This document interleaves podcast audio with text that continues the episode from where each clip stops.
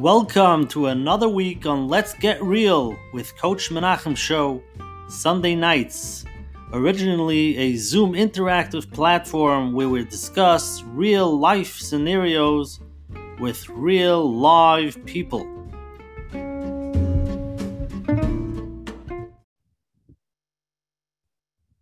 Hi, everybody. Welcome to tonight's amazing program. Thank you for coming here tonight. Tonight is share number 92, Tzaddik Beis with Let's Get Real program and Coach Menachem Bernfeld live. I want to first always start off every week by thanking everybody for coming. And, uh, you know, the, the, the program is really growing exploding. Thank you to all the viewers for posting on the WhatsApp statuses and telling people about the program. Like I always say, please tell friends and family, post it all over. It's a very, you know, an amazing share. And, you know, not every share is negated for every single person, but it's negated for a lot of people. If it's not for you, at least post it, let people know about it. And um, everything we have, all the people that are here tonight, all the people that, you know, thousands of people that will listen to it afterwards, it's all coming from togetherness. It's all from, you know, grassroots movements, sichas chaverim, as, Rabbi uh, Weinberger says. And uh, thank you, you know, for joining and being part of it. Again, if anyone wants to jo- join the WhatsApp status, I send that every Sunday. You can WhatsApp me at 848 525 0066 and say my number your phone. And every Sunday, I'll send you the flyer. You could also go to menachembernfeld.com, his website, Coach Menachem's site, menachembernfeld.com and sign up to the wiki, weekly emails where he sends out the flyers and you could also ask questions. We got a nice few questions for Rabbi Klatzko tonight. So we're going to get it going. Uh, for the people who are watching this uh, later on YouTube, you can please click on the like button and the subscribe button. So every Monday, uh, what time, Menachem? 2.30 a.m., they get the, the notification that the new video went up and you can watch it. Again, I want to start off first with thanking our advertising sponsors, the Lakewood Scoop, over here in Lakewood. Special thank you to Rabbi Yaniv from Chazak for promoting us on the Chazak channels. We appreciate that. Special thank you to Chayla Kaufman and Shmuel Summer from JCN, the Jewish Content Network, for always promoting us across all the digital platforms. The, ca- the Coach Menachem Show is collaborating with OK Clarity to bring greater health and wellness to the Jewish community around the globe. OK Clarity is the online platform for mental health support in the Jewish community. Uh, you can go to okclarity.com to find the best therapists, uh, coaches, nutritionists, engage in forums, and stay inspired. Menachem will email a link after the show, Mr. Shem. I just want to reiterate and bring it up again. Menachem again has been working very hard on the books.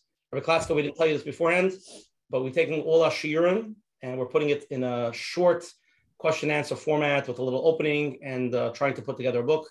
Every 40 shiurim is basically one book, so you're share 92. So hopefully by 2027, number three.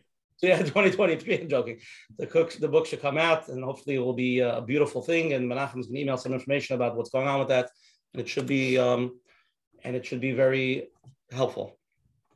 Again, for everybody who's here the first time, tonight, every Sunday night at 9.30 on this Zoom ID, we have a different share, we have different rabbanim, therapists, Murdik people, and now tonight, Hashem, we have Rabbi Klatzko.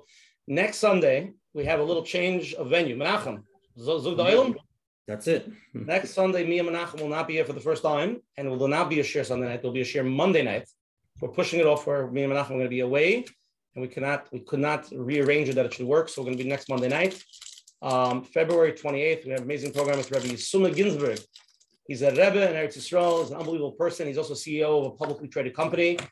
And um, I happen to know him from many, many years ago. He's, he's unbelievable. He's going to be discussing how to get where we want to go. And he's going to tell us the secrets on achieving your real life goals. It should be a powerful program. Again, if anybody tell people about it, it should be really, really powerful. Hope to see you next Monday night, February 28th. Tonight, we have the discussed and the honor of having world famous Tzin Klatzko with us tonight. It's going to be an amazing program. And before we get into that, we do now a new shtick because our, our uh, president of the Shir, Arna Fried, he's doing gematrias. The gematria for, for Tzaddik Beis. The Rosh Tevis first of all stands for Rebbe C in Klatzko, Tzaddik Beis, right? Beis Tzaddik. And 92 stands for Hashem Alekecha. It's gematria Hashem Alekecha, which equals 92. So Hashem is with us, and Hashem tonight should be with us. We should continue. We're going to start off first with Coach Menachem. He's going to give opening words. Menachem, what are we talking about tonight? Zug the It's tough. That's a tough question. That's a tough question. And before we get to the tough questions, I want to welcome everyone. And uh, thank you so much, Rabbi Klatzko, for being here with us. I do want to thank all of you that sent the feedback from last week from Daniel Katz. I want to thank you personally, thank everyone for the feedback. We, Baruch Hashem, had a lot, a lot of feedback, and there's a lot to talk about. It's like we bring up topics and then we go on to the next, but it could take weeks and weeks. So I do want to thank you all for the feedback, the positives and the negatives.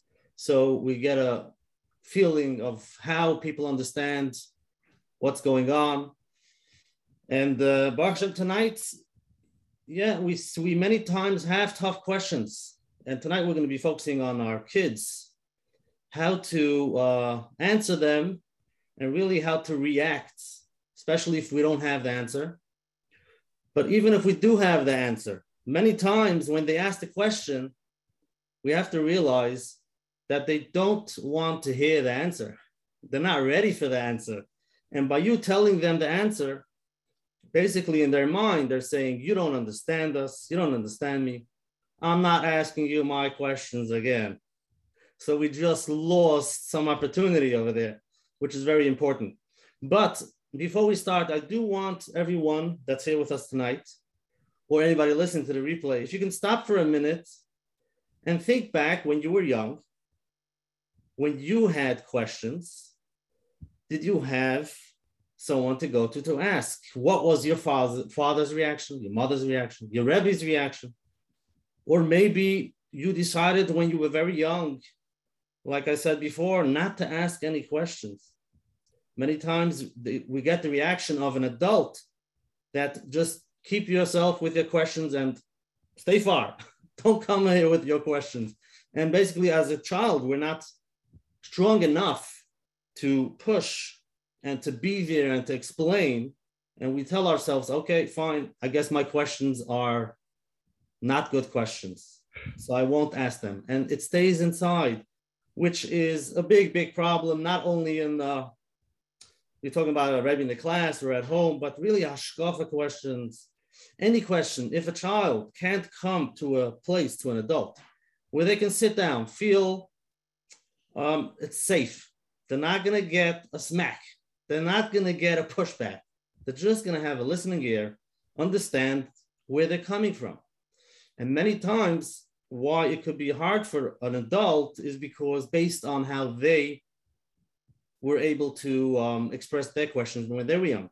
Talking about Ashkafa questions, you're talking about many people could could be doing the right thing from the outside, but, but maybe inside they don't have the answer. They're not sure, but they've told themselves, I better just keep on going, do what I need to do, like everyone else, because what's my other option?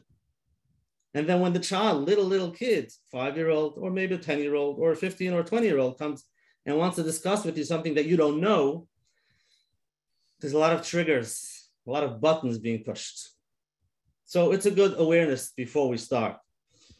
So in Mitzvah tonight we have with us Rabbi Klatzko, and I, I believe he has many, many years of experience. You're talking about around the Shabbos table with at least 70 people every uh, 70 teenagers every week, which it's inevitable. These questions come up. So how do you answer them? Do you throw them back with answers or you listen?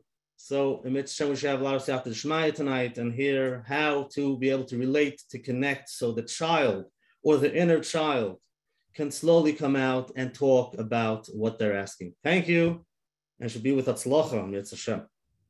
Oh yeah, beautiful opening. Again, before we start, I'm just going to recap. Tonight's share is titled, um, you know, how to deal with the tough questions that our children, you know, present us. And again, I just want to say about Rabbi Klatzko. Somebody just told me, uh, Rabbi Landa, Shlomo Landa, told me he was with you. I think it was last Shabbos. He had an amazing Shabbos on campus. Rabbi Klatzko is like world famous to dealing with teenagers and kiruv. Actually, got many requests for Rabbi Klatzko to come on to give chizik. Had a few teen, teenage girl that said she's struggling with Yiddish Yiddishkeit and she loved love Rabbi Klatzko to give some chizik to her to you know feel.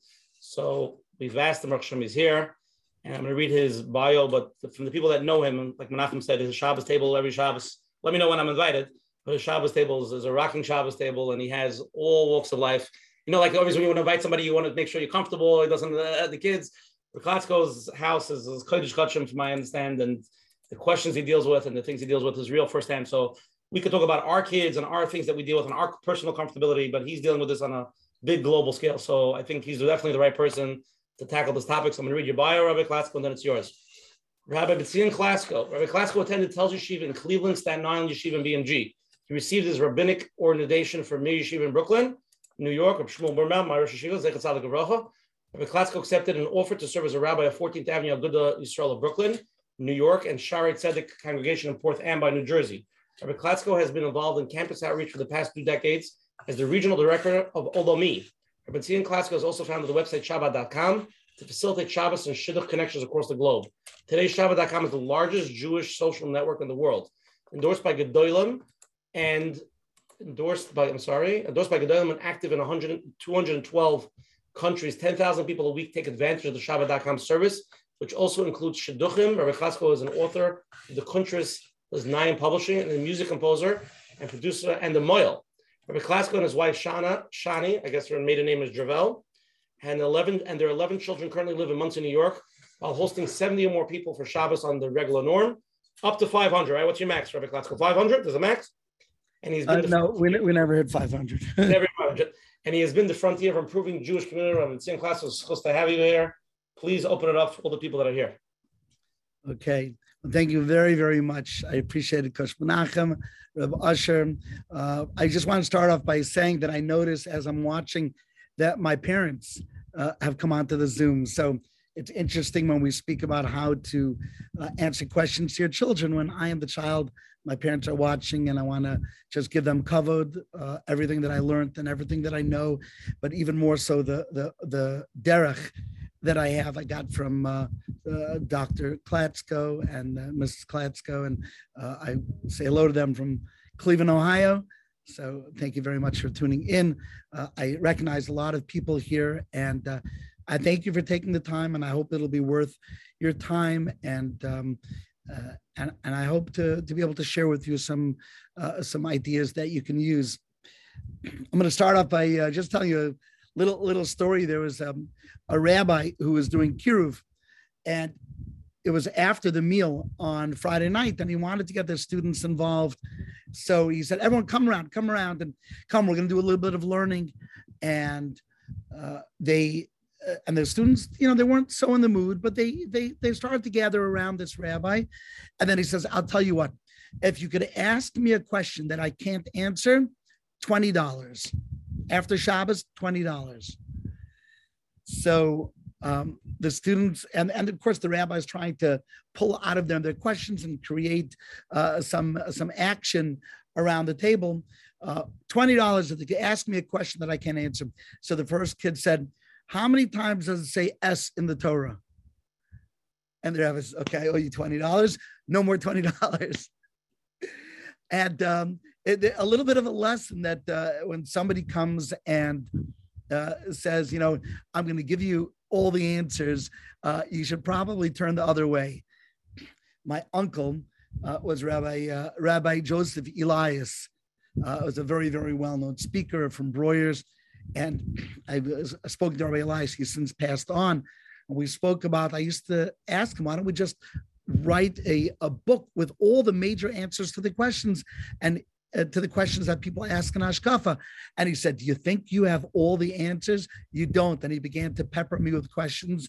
And uh, very soon it's clear that what we don't know is a lot more than what we do know. Having said that, uh, it is not a good policy not to answer any questions at all. But as Coach, Coach Menachem said, we have to understand the shorish or the root of where the question is coming from. Before, uh, so my history uh, has me landing now in Monsey, New York.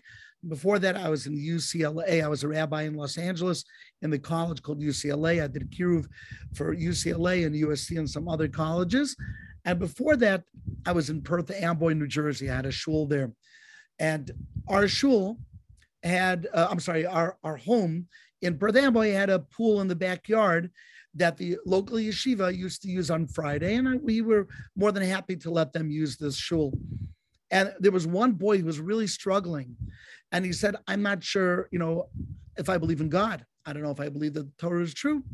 And and I said, "Well, let's let's go at it. Here we go. Why do you think it's not? And let's see if we can answer your questions." and I had done it for a little while at that time. Now I've done it for about 30 years, uh, done this question and answer thing. Um, and and I stayed up with him until about three in the morning, and sort of any question that he asked, I was able to checkmate. And at a, a certain point, he looks at me and says, Can I be honest with you? I said, Please, it's three in the morning. Be honest. He says, I'll tell you, I'll tell you the truth. It's not the answers that are going to do it for me because I know there are answers. I really do. But the truth is, I'm lazy.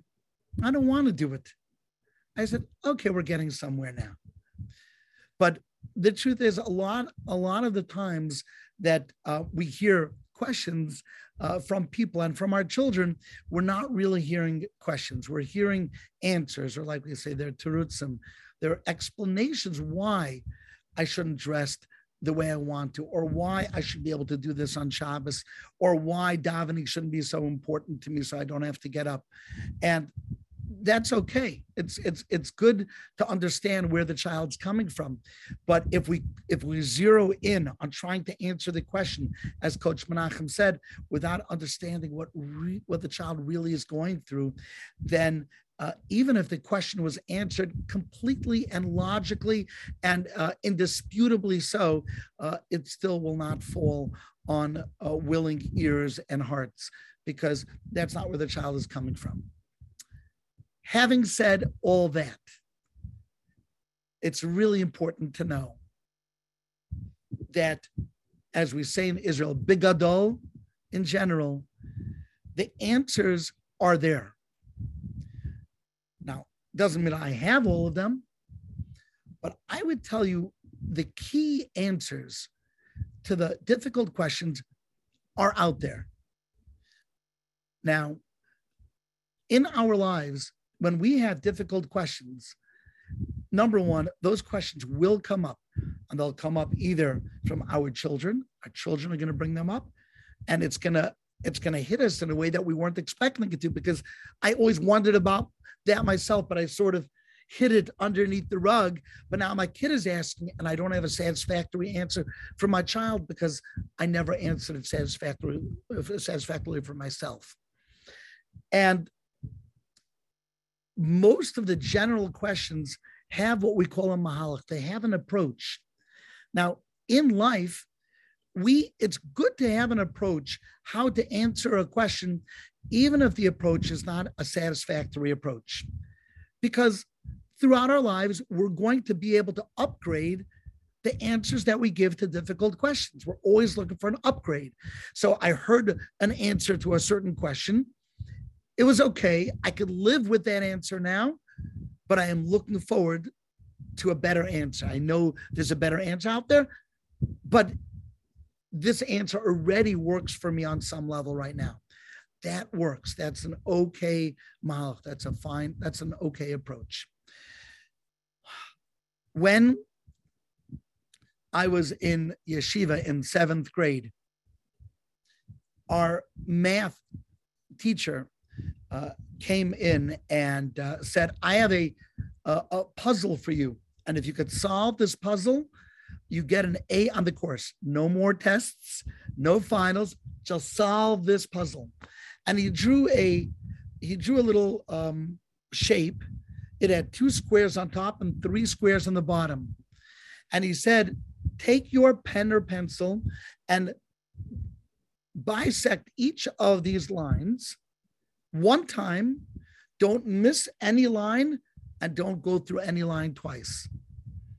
And we right away drew this uh, drew this little shape, and we started doing it, and it was very exciting. And I had a, a very close friend named Benjamin, and Benjamin began doing his homework. I said, Benjamin, what are you doing? Don't do your homework. If you could solve this, there will be no homework because there'll be you'll, you'll get an A. And he looks at me and he says, do you think the teacher would be allowed to give a question that could be answered to give you an A? He's got to teach the material. Obviously, it's impossible. So I may as well get a head start on my homework. And of course, I disagreed with him, as did a lot of my class. And we spent the rest of the time trying to do it. And then, of course, Benjamin was correct. And in the end, he had his homework done, and I had just frustration and no A on the course. So uh, there was a lesson learned, and the lesson learned was what a great way to um, uh, to use up time when I become a substitute one day. And so it was. As I got older, I became a substitute, and sometimes a, a question was not asked, uh, or not, not a question, a, uh, the the the uh, schedule what the kids were supposed to learn uh, was not given to me. I was the teacher, and they didn't tell me what I was supposed to teach.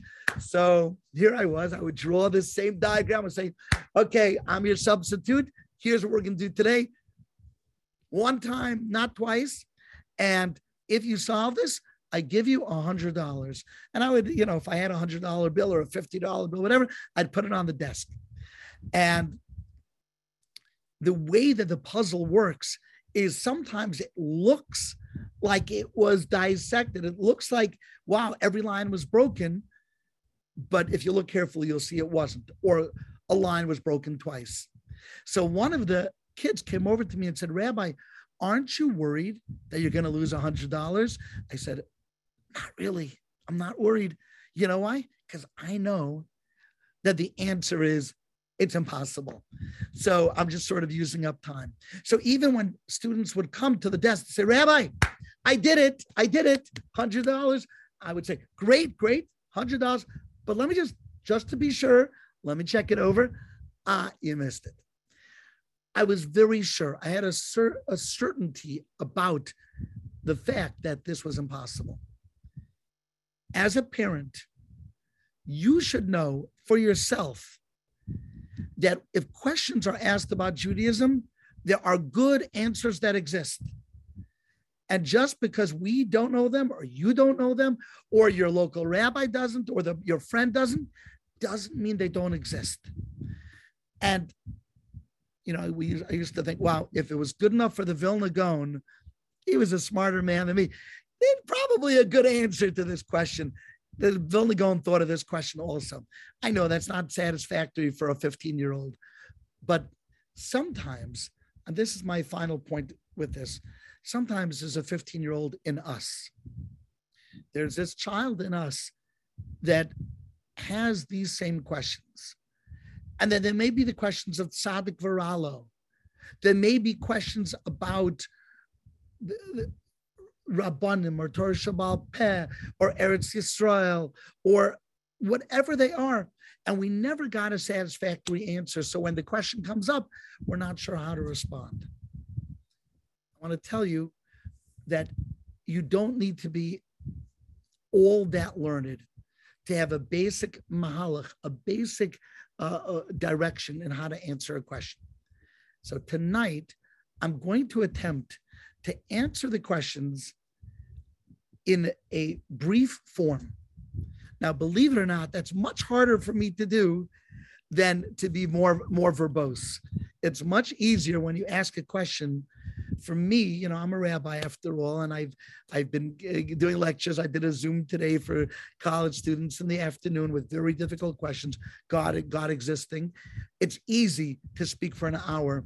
It's much harder to speak for five minutes. But if you're going to speak to your kids, they don't have the hour.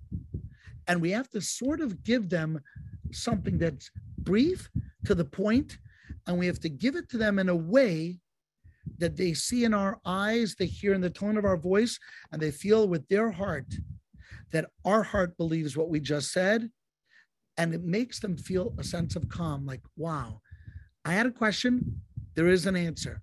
Do I understand it completely? Our kids most of our kids are not Einstein.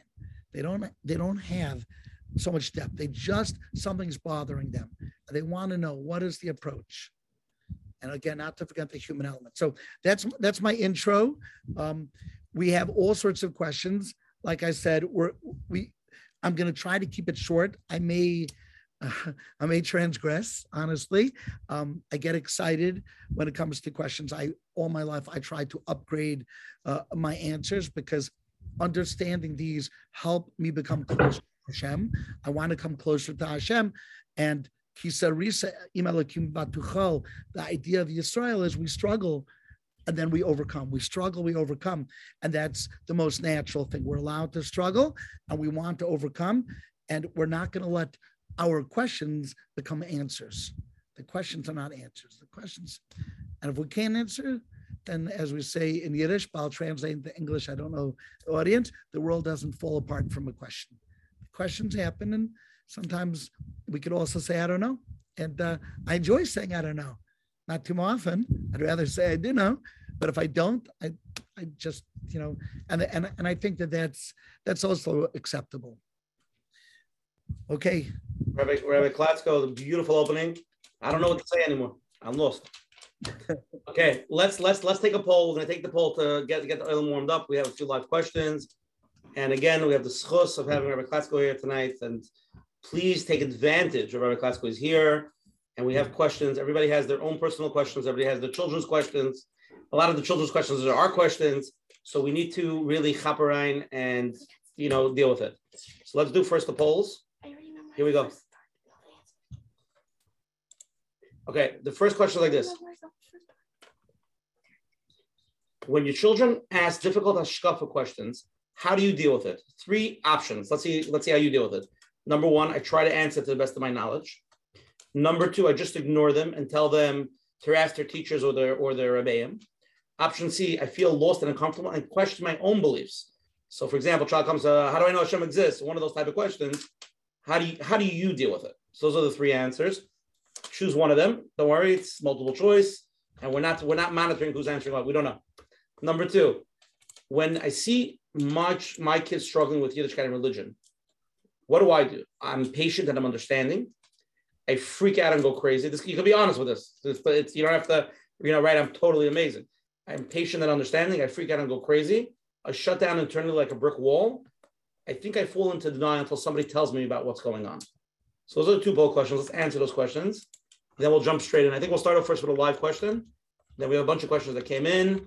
And again, like I said before, let's chap Ryan. We have Rabbi Klatzko here, doing this 20 years, and he's dealing with, with all walks, shapes, and forms. So I don't think anything will scare him. He might not have the answer, but it won't scare him. Okay, five seconds. Let's go, and then uh, let's share the answers. Five, four, three, two, one.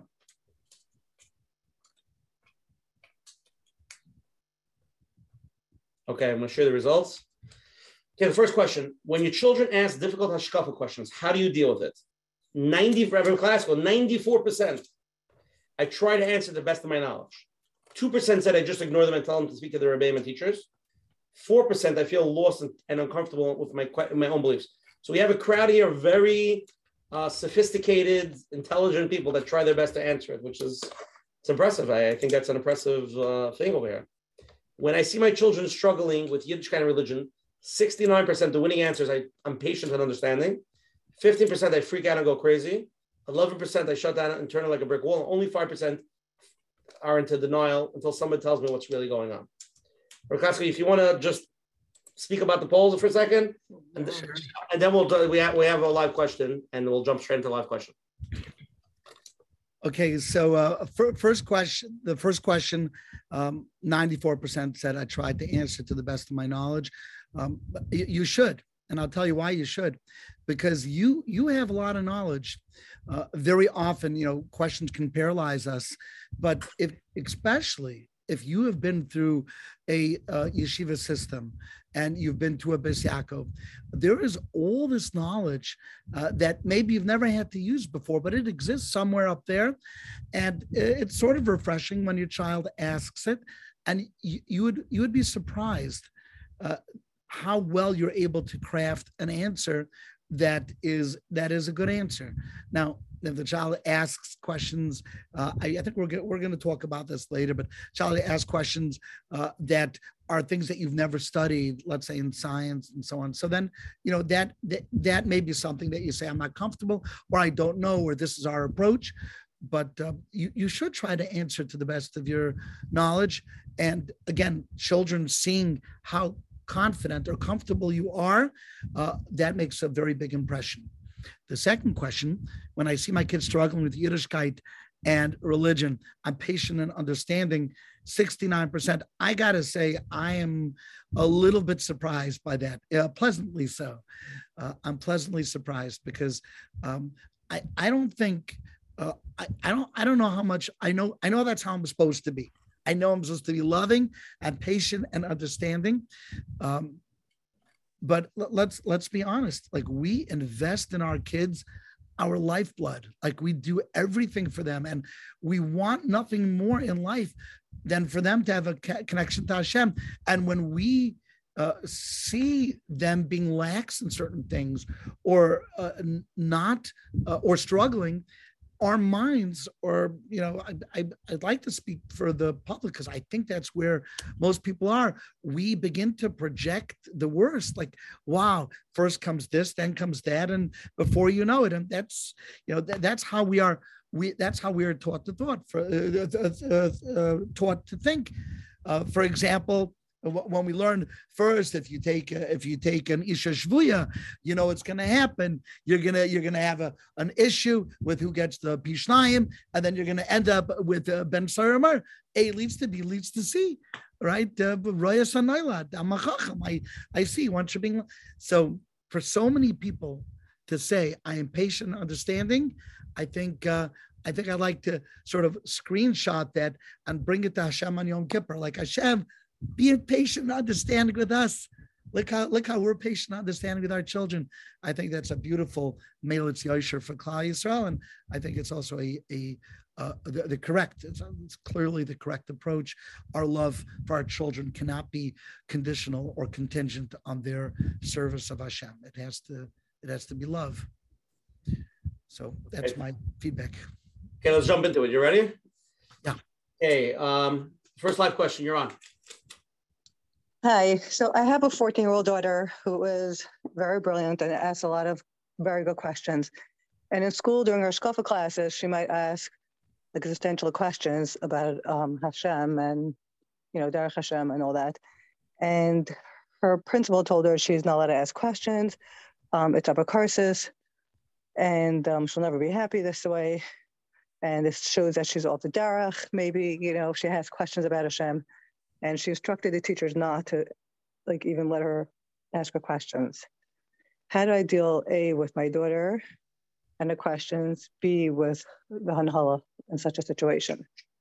Okay, that's a, a really, really great question. And uh, there's there's I, w- I would split up the question into two aspects. Uh, one aspect is the the questions that your daughter actually has. Are they being addressed? Sounds like them like they're not and B, uh, the the dynamism or the the the fit in the class where the teacher was trying to uh, promote, to teach, to instruct, and these questions uh, maybe are not questions the students have, or maybe they're going to be addressed later, or maybe the other students are not as brilliant. So the, the teacher feels they're not ready yet for these questions, and it's throwing it off. It's throwing it off. Um, there could be a C, which is that uh, I'm not saying your daughter's like this, but uh, it, I, I could envision somebody sort of being angry, like a child being angry and just throwing questions at the teacher. And the questions are not really coming from a, a place of where the child wants to know, but they're just um, what we we it's called lekanter, like the questions that are really just sort of to make uh, uh, to make trouble or mischief or to to create uh, uh, to create a tumult. So right. Uh, it's not coming from a place of challenging. It's coming from a cl- place of like really thinking deeply and and wanting to understand. Okay. And so yeah, go, go ahead. I, I feel like the principal um, doesn't have the answer or the teachers don't have the answers and it's easier to just shut up a child than to answer correctly got it got it okay so uh, certainly uh, certainly I, it, it, sounds like your, your child really really does want to know if your child is like that uh, my approach would be to speak to your daughter and say um, uh, look the the let's assume whether the teacher or the principals know or don't know the answer, it's not uh, a good dynamic to have these questions being thrown out. And if you really, really want to know, that's not how you're going to learn it because it sounds like you're trying to rile up the class. But the questions are, are legit and they need to be answered. But that's not how they're going to get answered. And the, the opposite is going to happen. Um, and therefore, I'll tell you what, I will find someone in the school. This is what you should tell her.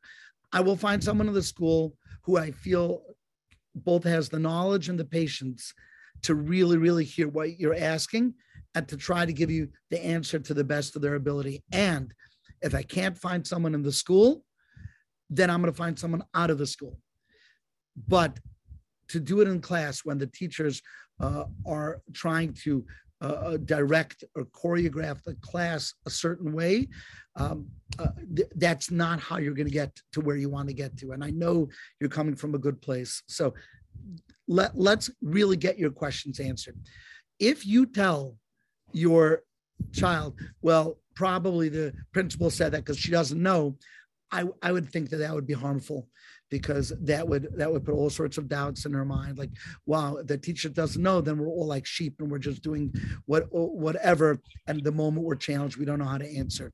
Uh, the so so have that conversation with her find out from the principal. I have a feeling that it may be a mixture of her very much wanting to know but also maybe not understanding because she's 14, a 14. Uh, Rabbi Ronnie Greenwald, who was a friend of mine, used to say that you don't have a brain when you're 16. So Kal Vachomer, when you're 14, children just they they they they don't understand the dynamic. So tell her not to do it during class, and you'll make sure she gets the answers. The answers are there; they exist. And if the teacher can't answer it, you'll find someone who does. But not to do it in class. I want to tell you that I just ran a class in Passaic and there happened to be one young lady who kept not just asking these kind of questions, but did in a way that it like I couldn't I couldn't move further. And eventually I and not only was was frustrating for me, but all of the other young ladies who were there, these were post seminaries. They were, they were like 18, 19. They had come for a class. They were getting very frustrated. And I said, you know what? Um, I, I want you to write down every one of your questions and I will stay as long as you want and answer them. And guess what? After the class, she had one question and then she was happy. So I, I didn't, there weren't all that many questions because I was ready to wait it out. Uh, but, but get get someone to answer and uh, but not not in class. It could it could disrupt. Rabbi Klatzko, beautiful. Okay, let's go to the next live question. Hi, you're on. Hi, I'm Elise Levine and I'm 32 years old and I lost my parents recently and I have no one to go to with religious questions. Is there any suggestions on who I can go to? Because I'm a little bit fuzzy on my knowledge. Wow. Wow. First of all, I'm sorry for your loss. Uh, Thank you. Yeah, absolutely. Um, nothing can replace a parent. And uh, having my parents here uh, just reminds me, and I'm already a grandparent myself many times over. So to know that my parents are here, it's a big bracha. Uh, and I, I, I know that your parents in Shemaim would be proud of you. You want to continue learning and growing. That's an amazing thing. Uh, who can you choose to be that person? So I, I, I can't tell you the name of a person. I mean, mm-hmm. I mean, I can give you names, but what I would tell you is that get get somebody who is accessible and available. Uh, God gave us a beautiful gift today. It's called WhatsApp, and if you could use WhatsApp, uh, I I I try to answer all questions that come my way. And Baruch Hashem, I get many, many every day. And I tell them, I may not be able to speak now, but you leave me a voice note on WhatsApp, I will get back to you. I will answer the question. I probably shouldn't say that in front of 527 people. I will never eat lunch, but uh, but uh, find somebody who will be accessible. Uh, it's not a matter of uh, greatness; it's a matter mm-hmm. of accessibility. Uh, somebody will be there for you, uh, and what would be even better what would be even better is if you were able to meet the person at a minimum of one time for them to sit down with you and get to know who you are and where you're coming from and what you've been through and what you're all about. Uh, a Selech Harav means you you got to be proactive.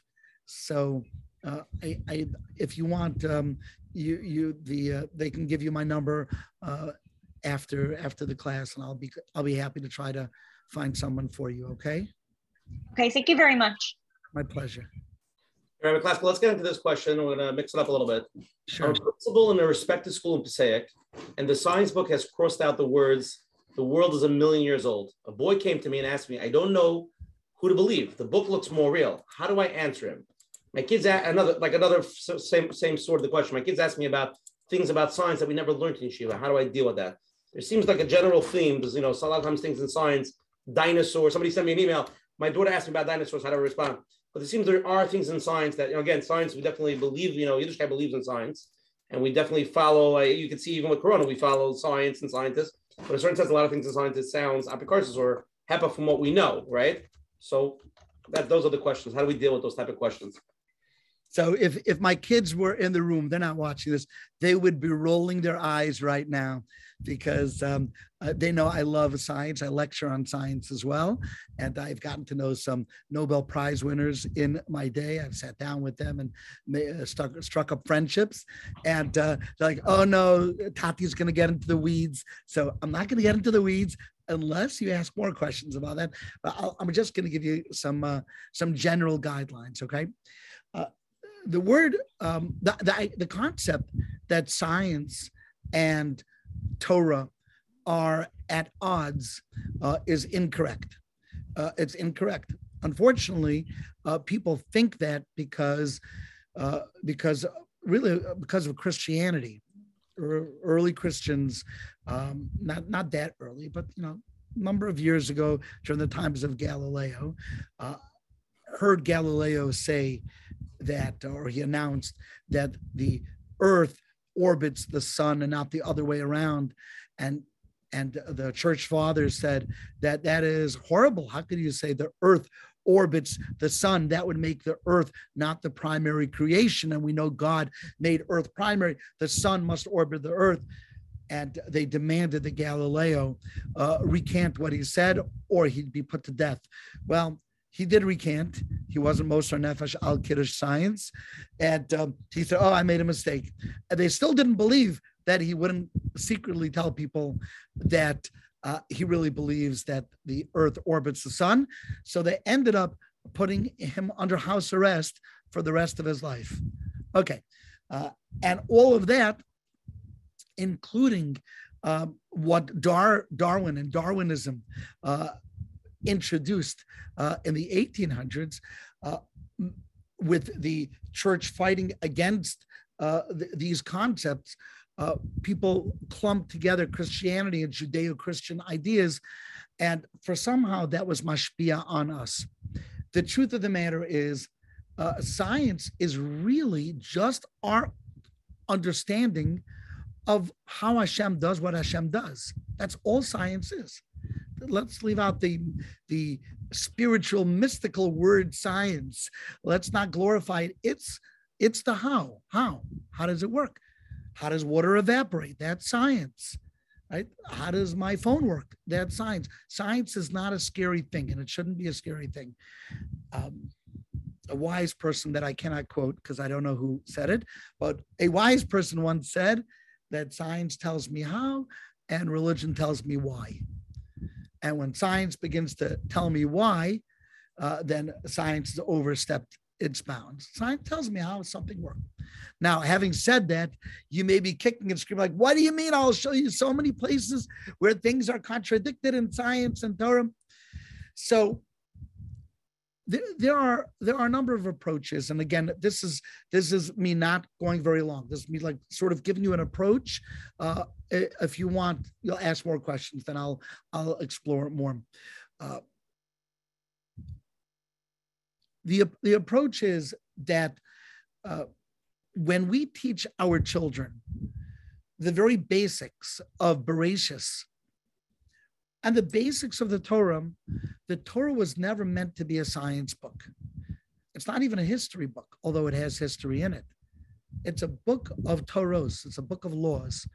And it's not just the book of laws, but it's a book of midos that led to Toros. It's a book of character, people's moral victories and moral failures that ended up resulting in uh, uh, the mitzvahs that Hashem gave us. That's a very deep idea. I said a mouthful just now, but basically, Torah is not science. How do I know? Well, because the Torah doesn't mention atoms. Where's atoms in the Torah? I mean, everything is made of atoms. Now, somewhere there are atoms, just like somewhere there are electrons, protons, neutrons, neutrinos, quarks, leptons, bosons. They all are there.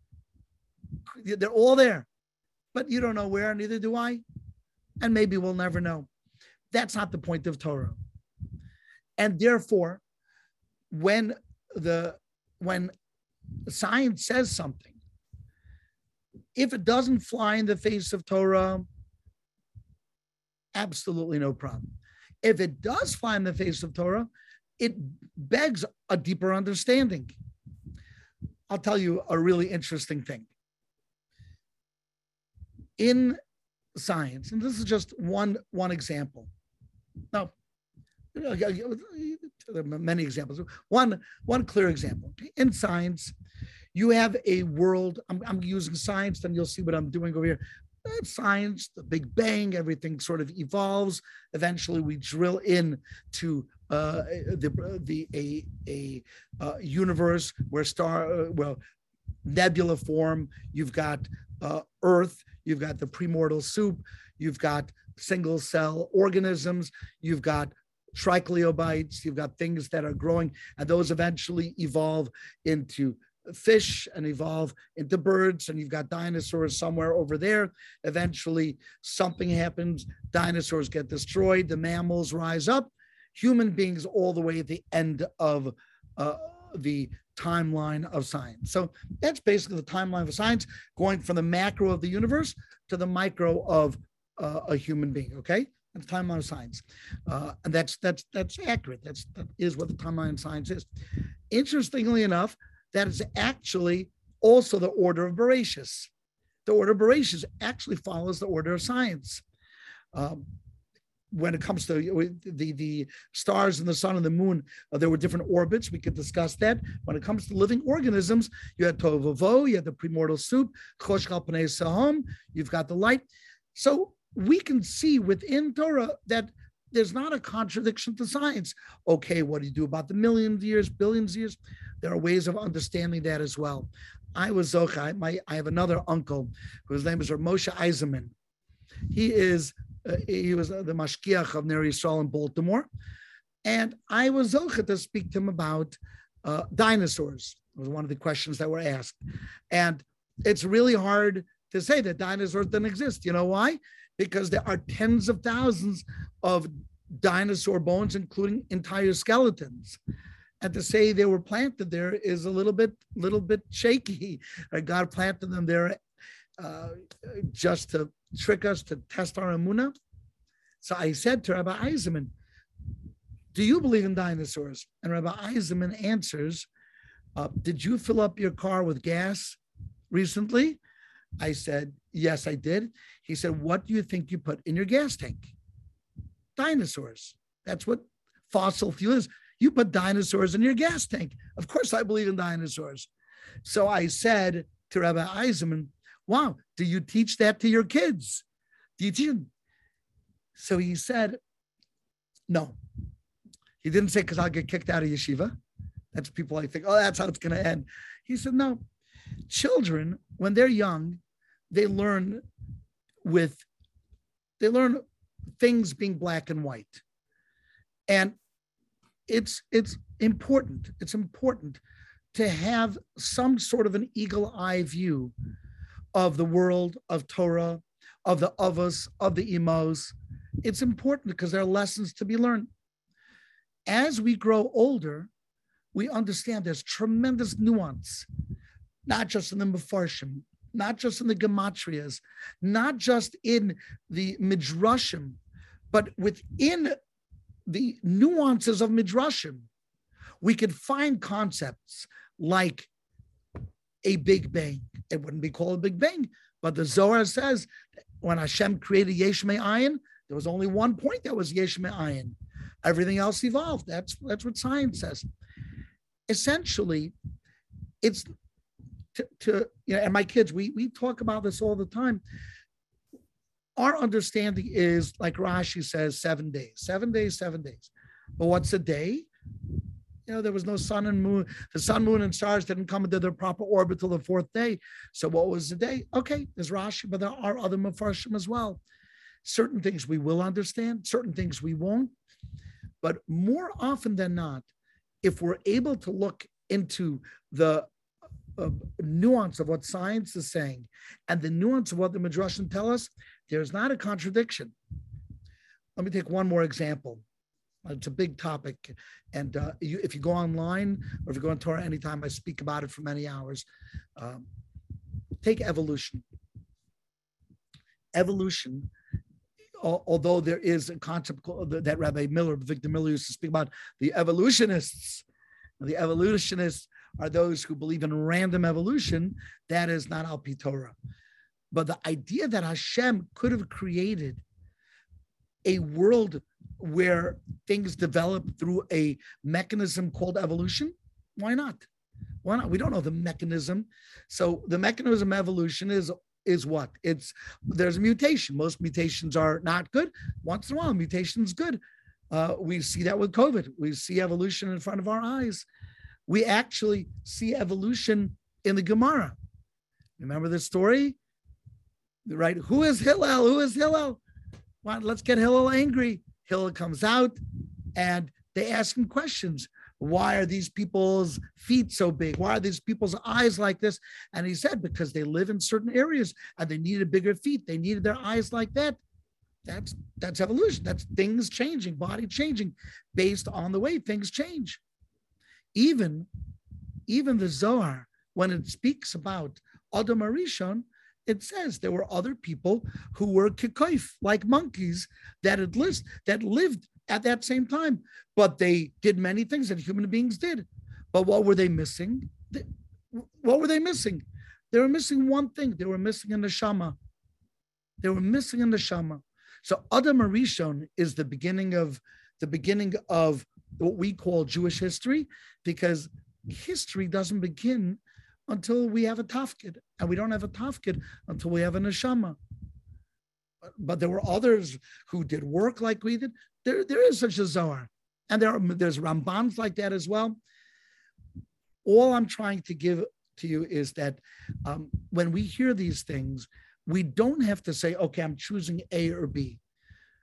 Very often, A and B are much more compatible, but we can't be stuck in second or third grade we'll speak to somebody who knows a little more like I was to speak to Rabbi Eisenman. There is there are other great people. Again, you can ask uh, offline. I'll be glad to uh, direct you towards those people. And um, and it doesn't have to contradict. I'm going to add one more thing. The more we learn about the complexity of science and the universe, the closer we will get to Hashem, and the closer our children will. I tell my children, how awesome is it? You want to have rain. Why? Because without rain, without water, everything dies. So you create evaporation, and the water goes up from the ocean and it gets deposited into pails. The pail is called a cloud. The cloud works like a pail. And then comes a wind, and the wind takes the water that was grabbed from the ocean, blows it onto the land, it dumps the water, the pails dump the water, and then it goes back. It's like a cycle. Who thought of that? Who thought to create the universe, the word like pails, where water can fly, float up? It's heavy. It's heavy enough that it's water that eventually comes down, but it's gathered in pails and dumped. And of course, there's much more when we speak about DNA, DNA, ACTG. Bill Gates used to say DNA is computer uh, computer code squared that's squared again. So it's complex and it's created by a designer. We can feel comfortable that the more we understand about science in the world, the more we can appreciate the greatness and the majesty of the creator, the grand designer. Okay. So we need to we need to learn all of the science ideas. It sounds like you have a lot of knowledge, but I think many of the audience when they heard you saying about this, you threw them off. Many mm. years growing up with ideas of solid, and we're not going to ask any questions about it. And here you go saying, let's talk about it. I, uh, so I, am not sure if you're asking. Uh, if no, you're asking. I'm just bringing. I'm just bringing it out. You know, people are gonna email me saying, "What's he talking about? We had dinosaurs, evolution, Hashem, Yerach." you you know it's interesting. So we have to deal we have to deal with that. So let's clarify it now. yeah, yeah. Look, I, you know what's a tanin? A tanin, tanin we know what a tanin is because a tanin is mentioned by Moshe Rabbeinu. Vayula sanin, right? He had a, a makel and became a tanin, and then later on it's called a nachash. So we understand that tanin is the general family of nachash. Uh, it is the species. So a tanin means a reptile. A reptile is a tanin. Uh, the esataninim hagdolim, the large reptiles. The large reptiles are mentioned together with the birds, together with the fish, large reptiles, and they're never again mentioned in the Torah. They're literally only mentioned one time, and they're never again mentioned in the whole Torah. That's a little bit crazy. Well, tanino, if tanim, the word dinosaur means large reptile. That's literally what it means. So yeah, I know you go to art school. It says the sea monsters. I don't know what a sea monster is. I don't know what a monster is, let alone a sea monster. But I do know that a tanin, uh, even today, means reptile. And I know the word gadol does not mean small. It means large. So taninim gadolim means and the large reptiles uh, evolution would say that Taninim Gdolim uh, should be clumped together with birds, interestingly enough. And you will see Taninim Gdolim come right before birds, right there in the Torah. Yeah, it's very, very interesting. So, yeah, the, uh, can I tell you when I went to Telz Yeshiva uh, or Lakewood that we spoke about it? No, uh, it, uh, it, it, it didn't bother me enough. When I went out to campus and people asked, I said, okay, what do we have to say about it? And guess what? I wasn't disappointed. I was, ha- I was happy. Doesn't answer everything, but it let me know when Rabbi Avigdor Miller speaks about the wonder of an orange, he's not just in the spoil over an orange. He wanted us to extrapolate. If an orange is so amazing, imagine a pineapple. And if a pineapple is so amazing, amazing, imagine a peacock And if a peacock is amazing. Imagine a human brain. These are amazing things. So the creator, the designer who created these things, we're not afraid to discuss a complex world. And, um, you know, if the science really, really flies in the face of Torah, then the science is wrong. And guess what? Science is wrong many, many, many, many times.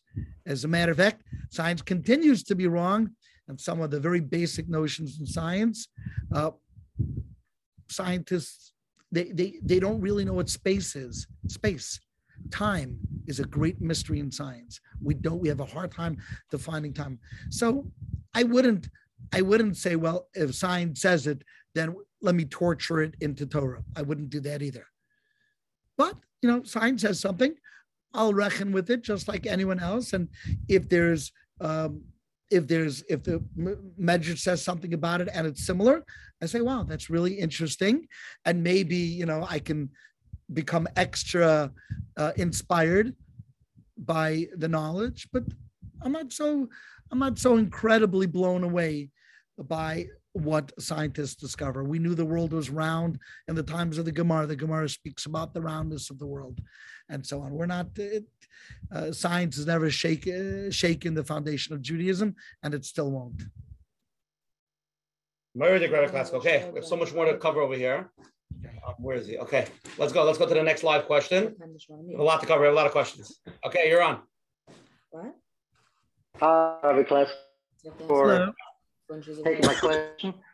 I just uh, regarding to the science, what you I saw last week in ArtScroll they gave out a one um, like that teaches how to learn Gemara, and over there it says that when you see that this the Gemara says is different than what we know, coming to teach us science, it's something the Gemara wants to teach us that they mention the science. So if it's contradicting, it's not necessarily the Gemara wants to teach us the actual science, so it may be contradicting.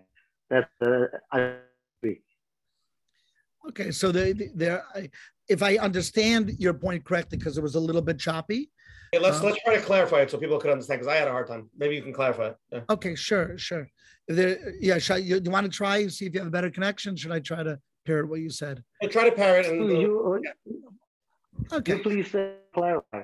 Okay, I'll, let, let, let, let's try. If, if it's in the ballpark, just uh, give me the benefit of the doubt, okay?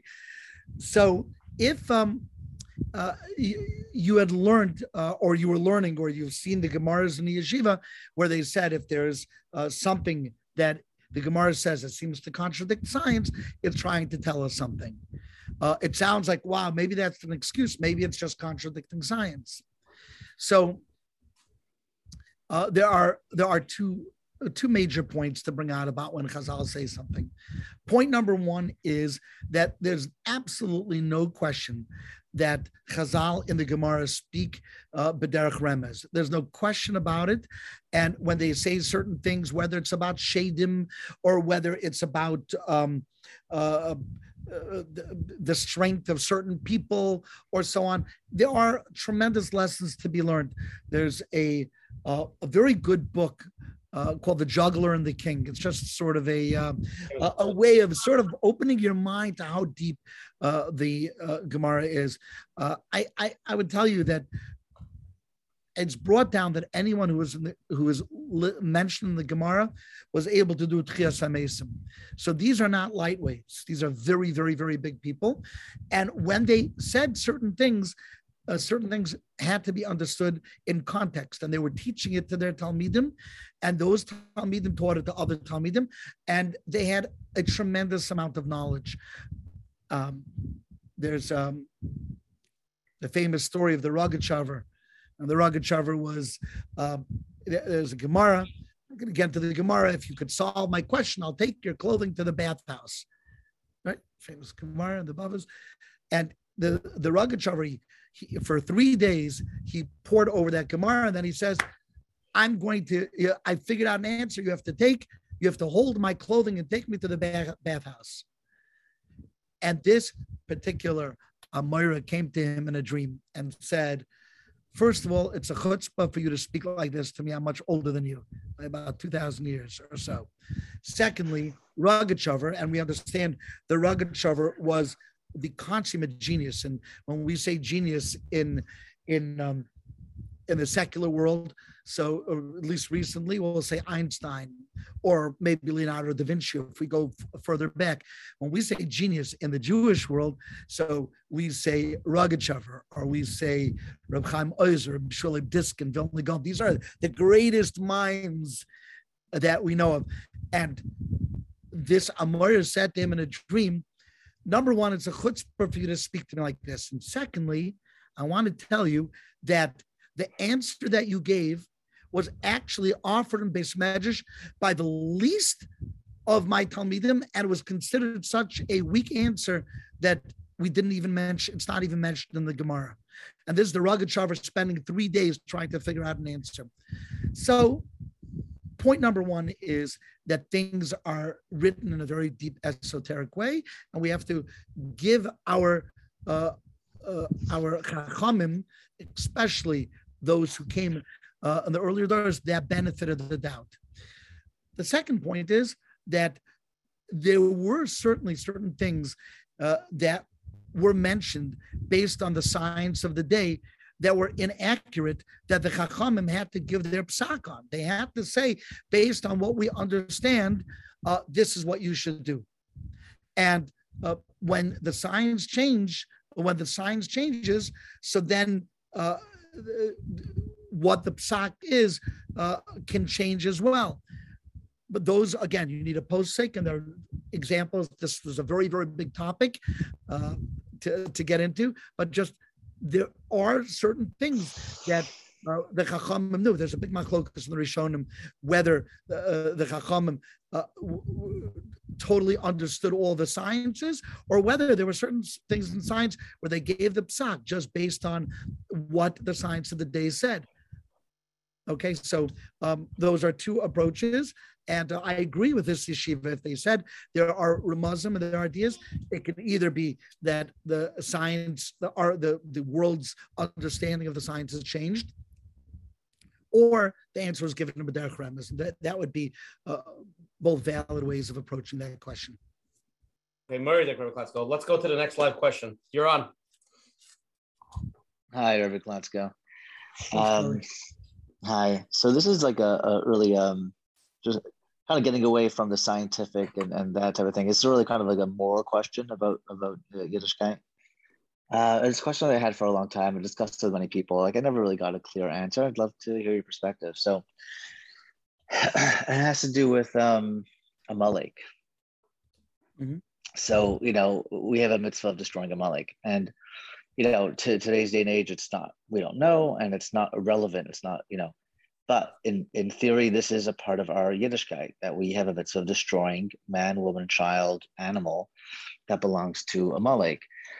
So, um, you know, one question I pose to people is if you knew who Amalek was, would you, you know, that this baby was Amalek, would you kill the baby? And I, I usually get, you know, of course, of course I would try my best to kill the baby. And I'm like, okay, I'm not, you know, let's get another friend, you know. uh, I'm like, I don't know, just morally, it's like, how do you kill, you know, yeah, I understand Hashem said, kill Amalek, kill Amalek, kill the babies. Like, you know it just it just seems and, and i kind of also look at it from a terror, terrorist perspective like you know how are jews not the same as uh, other you know whatever religion terrorists that you know have a belief that this is what you know let's say some terrorists believe that they have to kill every single jew so they're the same we're the same as them just we believe that we have to kill every single Maliki person and they believe it has to be every, every, every single jew like how are we bet any better than them that's more or less my, my question Okay, so um, th- there are there are a few good things to say about this, and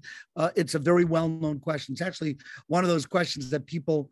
Uh, I'm not saying you, but the people who struggle with this is the Amalek questions, like one of the two biggies. What to do about Amalek? Um, let's first off, just let's just make it clear. You see a baby Amalek, you would not kill him. That's not the halacha. Okay, that's not the halacha today. We don't kill. Uh, uh, because we don't know. But if we did, no, no, no. Even even even if we did know, that's not oh. the halacha.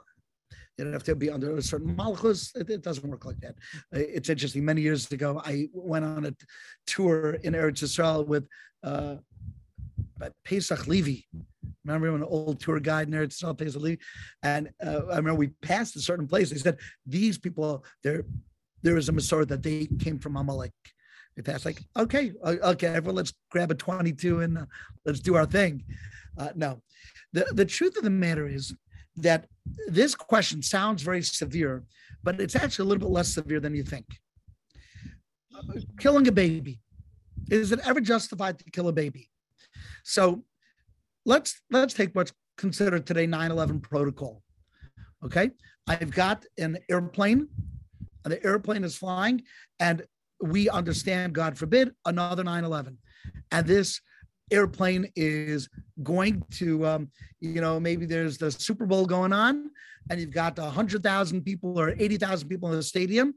And this 747 is going to plow into the stadium, and tens of thousands of people will be killed. Or maybe it's going to hit the president, right? Uh, do you shoot down, or it's going over the Capitol? Do you shoot down the plane? And the answer is yes, you do. That is the protocol. You do shoot down. Morally, how can you, there's going to be kids on the plane? I can prove it to you. I'll show you the passenger list. There were, there, you know, there's 40 children on the plane. How could you? The answer is we understand when a certain uh, amount of harm or evil exists, uh, even killing children uh, exists in the rational world, in the moral world. I'll give you another example of it. Uh, we just had a horrific uh, experience with COVID, but you know that the experience could have been far, far, far worse, far worse. Uh, we've had, you know, whatever it is, five, six million people die from COVID, which is, uh, which will, it'll go down in history as a pandemic, but uh, a rather small percentage of people who got COVID died from it. And it very easily could have been a more contagious and b it could have been more vir- virulent in a way that um, people who got it uh, who got that infection uh, it could have been like ebola it could have been even like uh, the rabies virus which kills 100% of the people who don't quickly get a uh, who don't quickly uh, get the the rabies cure it kills 100% of the people no one can survive rabies so uh, the fact that it killed a very small percentage in a certain way, I know it sounds strange to say this, but we were fortunate because it could have been much worse. Now, imagine that it actually is much worse. Imagine there is a city or you know, a city, medium sized, small village, and there's an outbreak. And the outbreak has been proven to be the kind of virus, like an Ebola virus, or even worse, where A, it is, well, Ebola is not airborne, as far as we know, but imagine something that's like completely airborne and uh, and and uh, incredibly deadly. Uh, the, the mortality rate is is sky high. What's the protocol? Anyone know? The protocol is you decimate the city. You decimate the city. No one will get out of the city. Uh, they bomb the city. That's the protocol. And it's horrible to think about it, but it's even more horrible to think if they can, if it can be contained and it gets beyond the city uh, and it's as deadly as it is, then uh, you could have fatalities in the tens or hundreds of millions. It's, it's, horrific. So that's another example of when there is harm or evil that even children be killed. So the real question is not how could children die? The real question is, do we understand the evil of Amalek? Do we understand when Hashem says that my kisei, my throne, is not complete? When there's an entity, when there's a virus called Amalek that will infect the world to the point that it will create the next Hitler. It will create uh, it will create uh, a a, um, a a a, a um, evil that can't be contained and that will spread across the globe. It will be so bad that any chance that we had of bringing godliness and civility and morality and goodness in the world will be not just cut short, but it will be ended through this entity called Amalek. If that's what they are, if they're the very personification of evil, then the, the moral question of how can you kill someone who's nine, but I can kill someone who's 19, but not when they're nine, because they that's 10 years, 9 to 19. The answer is that the Torah is teaching us there is a tremendous evil in the world called Amalek. Now, really, it's a deeper answer than this because while killing Amalek is a mitzvah, much more so than the mitzvah of killing Amalek is the idea that an Amalek exists and the idea that Amalek must be vanquished. I hear what I'm saying. It's a little bit of a deeper idea. Amalek represents something that has stuck with the Jewish people for thousands of years, even when we didn't lay a finger on a Amalek. It represents, for example, the concept of Asher Karcha Baderach, somebody who takes inspiration and squashes it, crushes it, and doesn't allow anyone to grow or develop it it it stands for somebody who will go toe to toe with God, and even though they know that they'll lose, it's worth it because they can get everyone to to turn over to a dark side. And the idea of Amalek is so strong that even without Amalek, we're stomping every year and we listen and we can't miss one word of Amalek because there's an idea of Amalek. And to, to really appreciate this, all you need to do is think of the idea of Ben Sorer It's the same, the idea that same such, question. Yeah.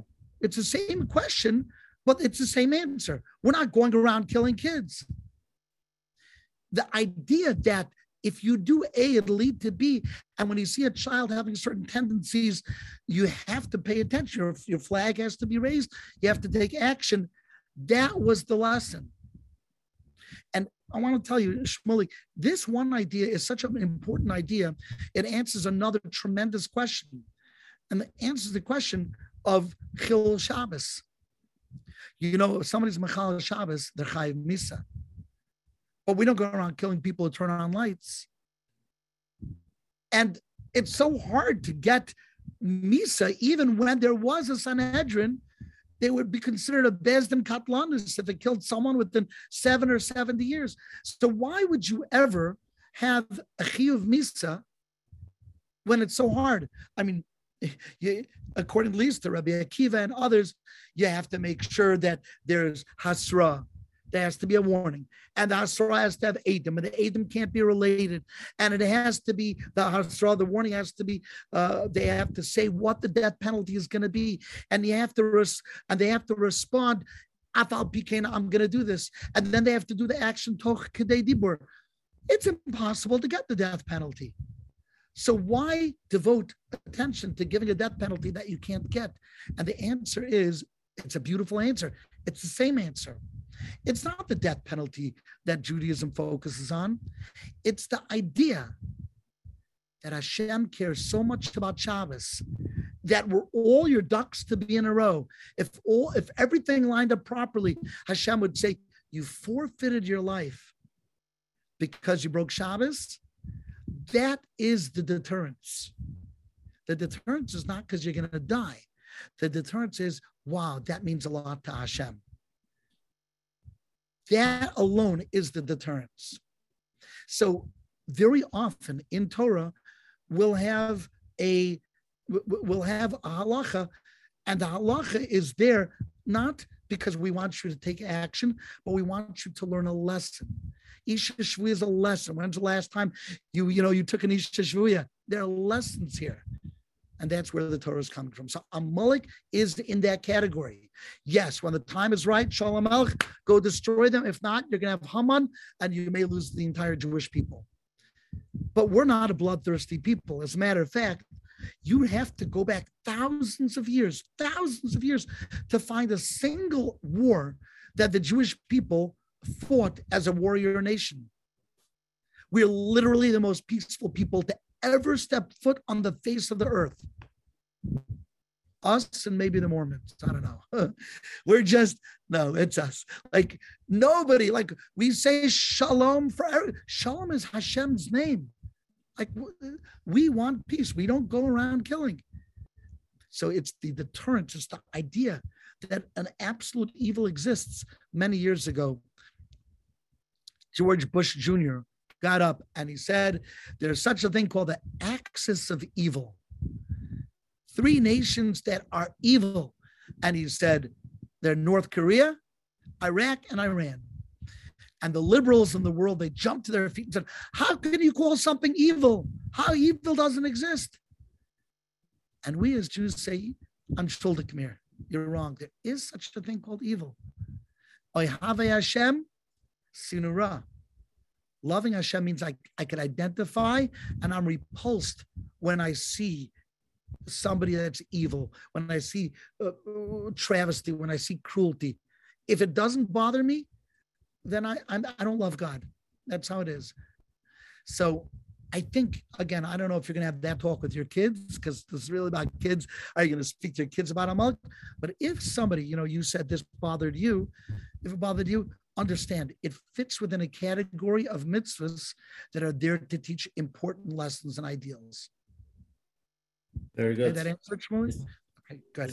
It is very deep, and uh, I'm sure you can talk about this in hours and hours. yeah.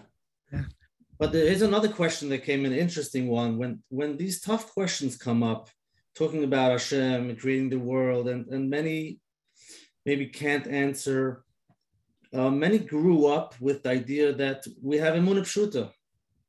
It's not like let's try to figure it out and, and you have to have answers for everything. We grow up with knowing that this is what we got Pesach by the Seder. This is what we picked up from our grandparents, and we stick to it and we continue, and that's it. Why are we letting our kids ask so many questions?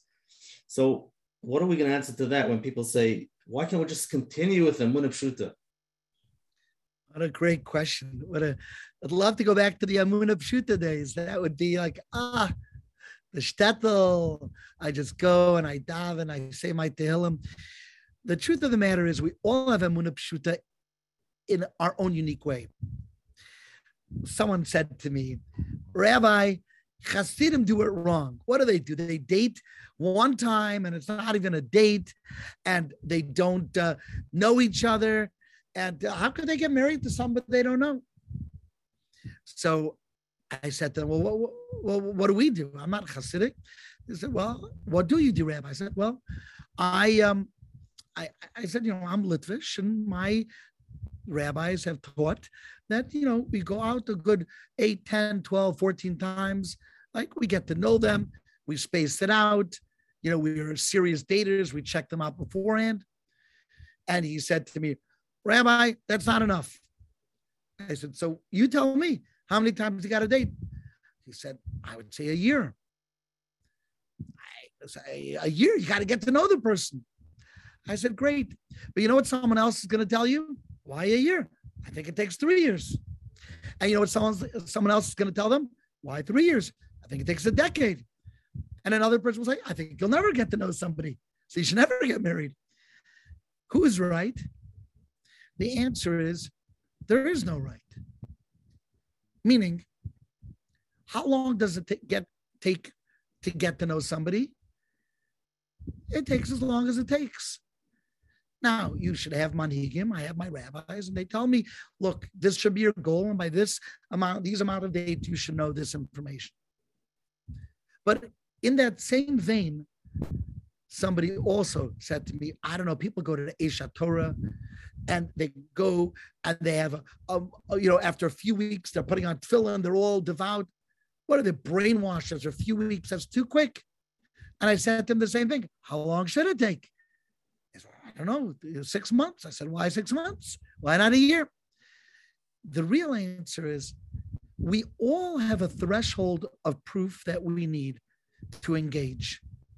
We all, you have, I have, we all have a certain amount of information that we need in order to say, I'm in. And I cannot tell you what that threshold is, nor should you tell me. So, what is Emuna Pshuta? Did everyone just do? No, they turn off their brains totally, completely? No, they didn't. They had they had their questions the Rambam asks very difficult questions. Moreh Nevuchim was written for those reasons. Emuna Pshuta, it, it, may have existed, but if you look at the 19 letters by Rav Shimshon Hirsch, apparently these questions were asked. We all have the threshold of information that we need to say, I'm in. Are we going to know everything? No. If I turn to you and say, wow, you turn off your brain. You have Emunah Pshuta. I'm a thinking person. To me, I have to think about it much more. I have to learn the science. I have to learn the psychology. I had to learn the history. So I would turn to that person and say, "Oh, but are you in? Yeah. You think you know science? Let's have a talk. You think you know history? Let's have a talk." So we each have our threshold. So I think the question of, oh, well, in those days it was Emunah Pshuta and today we're complicated. It's not really like that it's true there are more questions being asked. Uh, there's no question that computers and Google and the accessibility to information have brought more issues to the fore. There's no question about that. Uh, they didn't ask those questions in those days because there was no internet. You know, Steve Jobs and Bill Gates didn't exist in those days. Uh, so they read what they read and they knew what they knew. And they felt confident and comfortable you know, I, you know, I grew up. I saw Fiddler on the Roof. Fiddler on the Roof is Shalom Aleichem. A little bit of an epicurus himself, but there's a little part over there where he's, uh, "Why do we do this? I don't know. Uh, God wants me to. I don't know." And that became a little bit of a stereotype for religious Jews. And unfortunately, Reformed and conservative, my students, they think that that's how we are. We're all Tevim, the milkmen. I don't know. I guess so. I don't know. Uh, that's are, are we afraid to ask questions? Do we not have the Mah Nishtana? Do we not have Sarch Eons and Sarch Eon Gadals? Do we not? Do our kids not get rewarded for asking questions? You know, the principle in the previous question aside, right? We all get questions. So I would say, yeah, it was a simpler time and there was less access to information, but we shouldn't judge people on what the threshold they need because we all have a different threshold and uh, there'll always be someone who says you haven't learned enough. At a certain point we have to buy in or not buy in but we have to we have to make our move. Not deciding is also a decision. Doing nothing is also a decision. I want to give one more example of this i think you'll enjoy. When we play the game of soccer the game the, the game is not to find the ball The game is to hit the ball into the net. And if you spend the whole game looking for the ball, at what point are you kicking the ball in the net?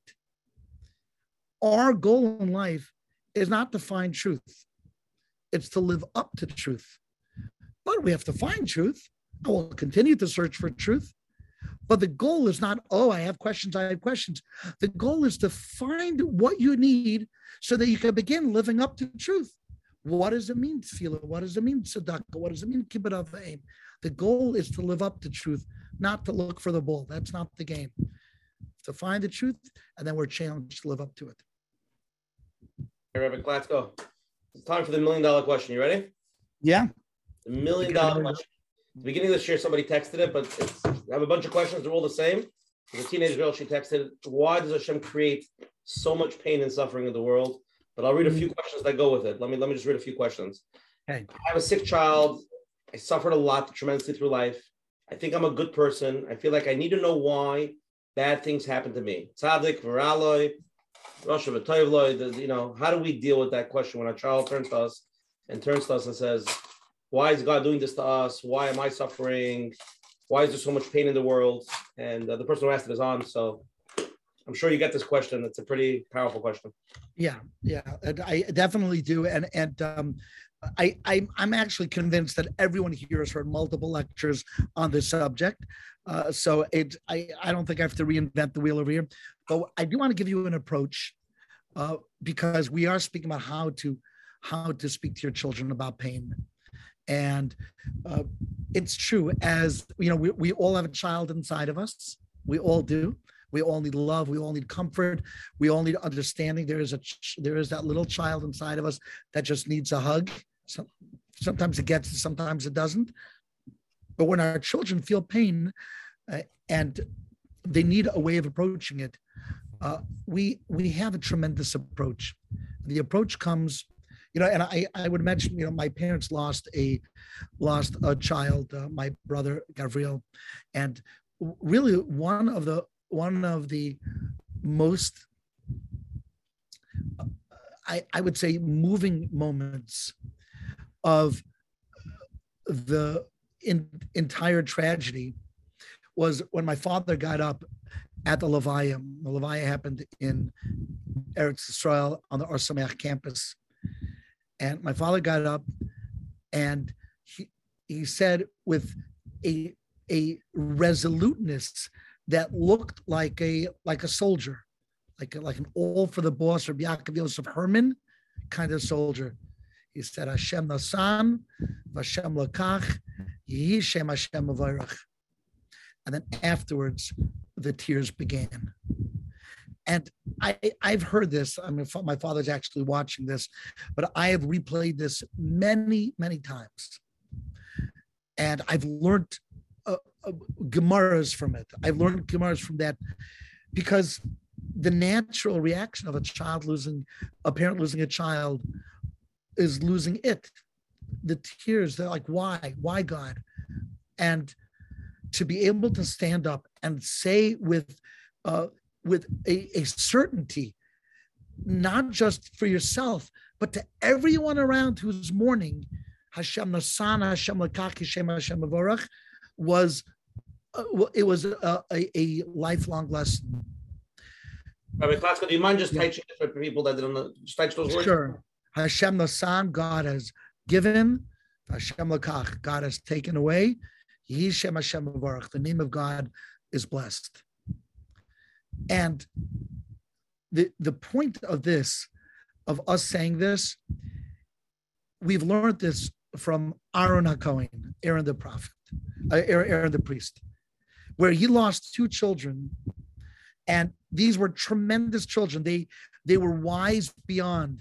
They were going to be the next leaders of the Jewish people. And they died very tragically, very suddenly. And they were tremendous tzaddikim. The rabbis in Eruvin struggled to figure out what did they do wrong. It, it's so difficult to understand what they did wrong. And Aaron HaKohen, his reaction was Vayidam Aaron.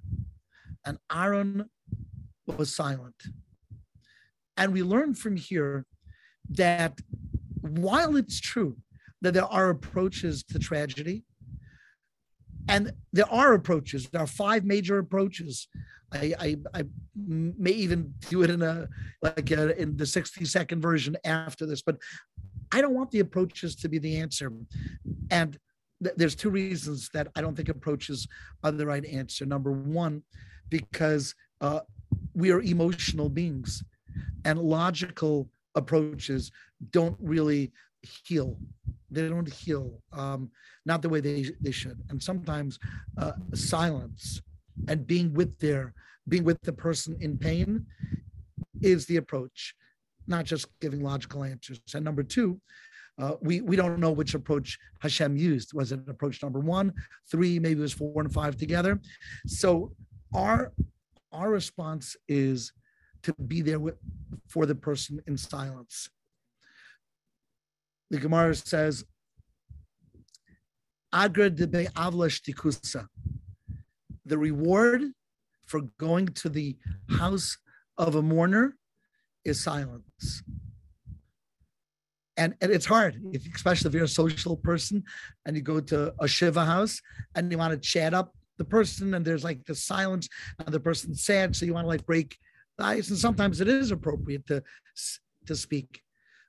But the reward, the Gemara says the reward, which means the virtuous approach is tikusa. It's to, to be a listener. For the lady who asked the question, I have a sick child. What can be more painful than a person's child who we love more than ourselves, without a doubt? To see them suffer, to see them in pain. Nothing. There's nothing. Nothing could be more painful than to see a child suffer. What can you say that can justify God to a mother who's in pain? Shtikusa, silence. Say, I don't know. I don't understand, but I'm there for you. Now, it doesn't mean that Judaism doesn't have an approach. Um, let me, uh, how much time do we have? I just want to pace myself. We have um, as much time as you need, Rabbi Klatzko. Oh, that's wonderful. Well, uh, no one should feel captive over here. But we're, not, we're not paying you double time. I'm just letting you know. Okay. Well, in that case, uh, I'll, I'll, still try to squeeze it in. First off, first off, the question of why do bad things happen to good people is an interesting question. It's a question that's asked very often, but like many questions, and I'm going to get a little uh, a little uh, philosophical over here. Like many questions, there's baggage in the question. There is context in the question that's not spoken out, but that's assumed. And very often, when we hear questions, it's really good to listen closely for the assumed, what I call the parentheses of the question. Let me give you an example of parentheses in the question. When my child says to me, "Oh, it's Chol Hamoed, why can't we go to a to an amusement park?" It's Chol Hamoed, why can't we go? So, what is assumed in that question? My child is assuming a whole litany of things. Let's let's name them. Number one, you're assuming I can afford it. Number two, you're assuming I'm your father. That's already an assumption based on our history. Number three, you're assuming that I love you. Number four, you're assuming that Chol is the time for trips, or maybe that's been your experience. And in the context of this question, it's not like, why can't we go to an amusement park Chol It's, since you're my dad and you love me and you can afford it, and I know you want to make me happy, and this is what would make me happy, can we go? So without those assumptions, the question makes very little sense. For example, if I went over to a stranger and I said, why can't you take me to the amusement park of Chol Hamoed? The stranger would look at me like, why should I, who are you? Why should I take you? Because there's that context. No, because you're my dad and you love me and I know you could afford, right? All that context exists. Okay, if we agree that questions have context, listen carefully because this is really wonderful. Why do bad things happen to good people is never really the question. Because if that was the question, then the answer would be simple because the world is chaos. Why do bad things happen? Because the world is chaos. So the world is random. Tragedy happens. The world is, is, is chaotic. So what's the parentheses? The parentheses is not why do bad uh, why do bad things happen to good people, but uh, why does God, why does Hashem let bad things happen to good people? That's really the question. Not why do bad things happen, but why does Hashem let bad things happen to good people? But that's not really the question. The question really is more parentheses. Why can't I understand why Hashem lets bad things happen to good people? So now all of a sudden, this question becomes a much longer question. But we're not we're not done yet with the question. Follow, we're almost done. What if you and I disagree with the definition of Hashem? In other words, I'm assuming Hashem is uh, Baal Kulam, Hakol Yachol. Means God can do everything, God knows everything. What if your definition of Hashem is He doesn't know everything? So then your question is answered. Why does God let? Why can't I understand why? Well, because God didn't know about the bad thing, or God is powerless to change it. So the question only makes sense if we agree on the definition of God that He can do everything, He knows everything. Almost done. One more thing needs definition. Why can't I understand who am I?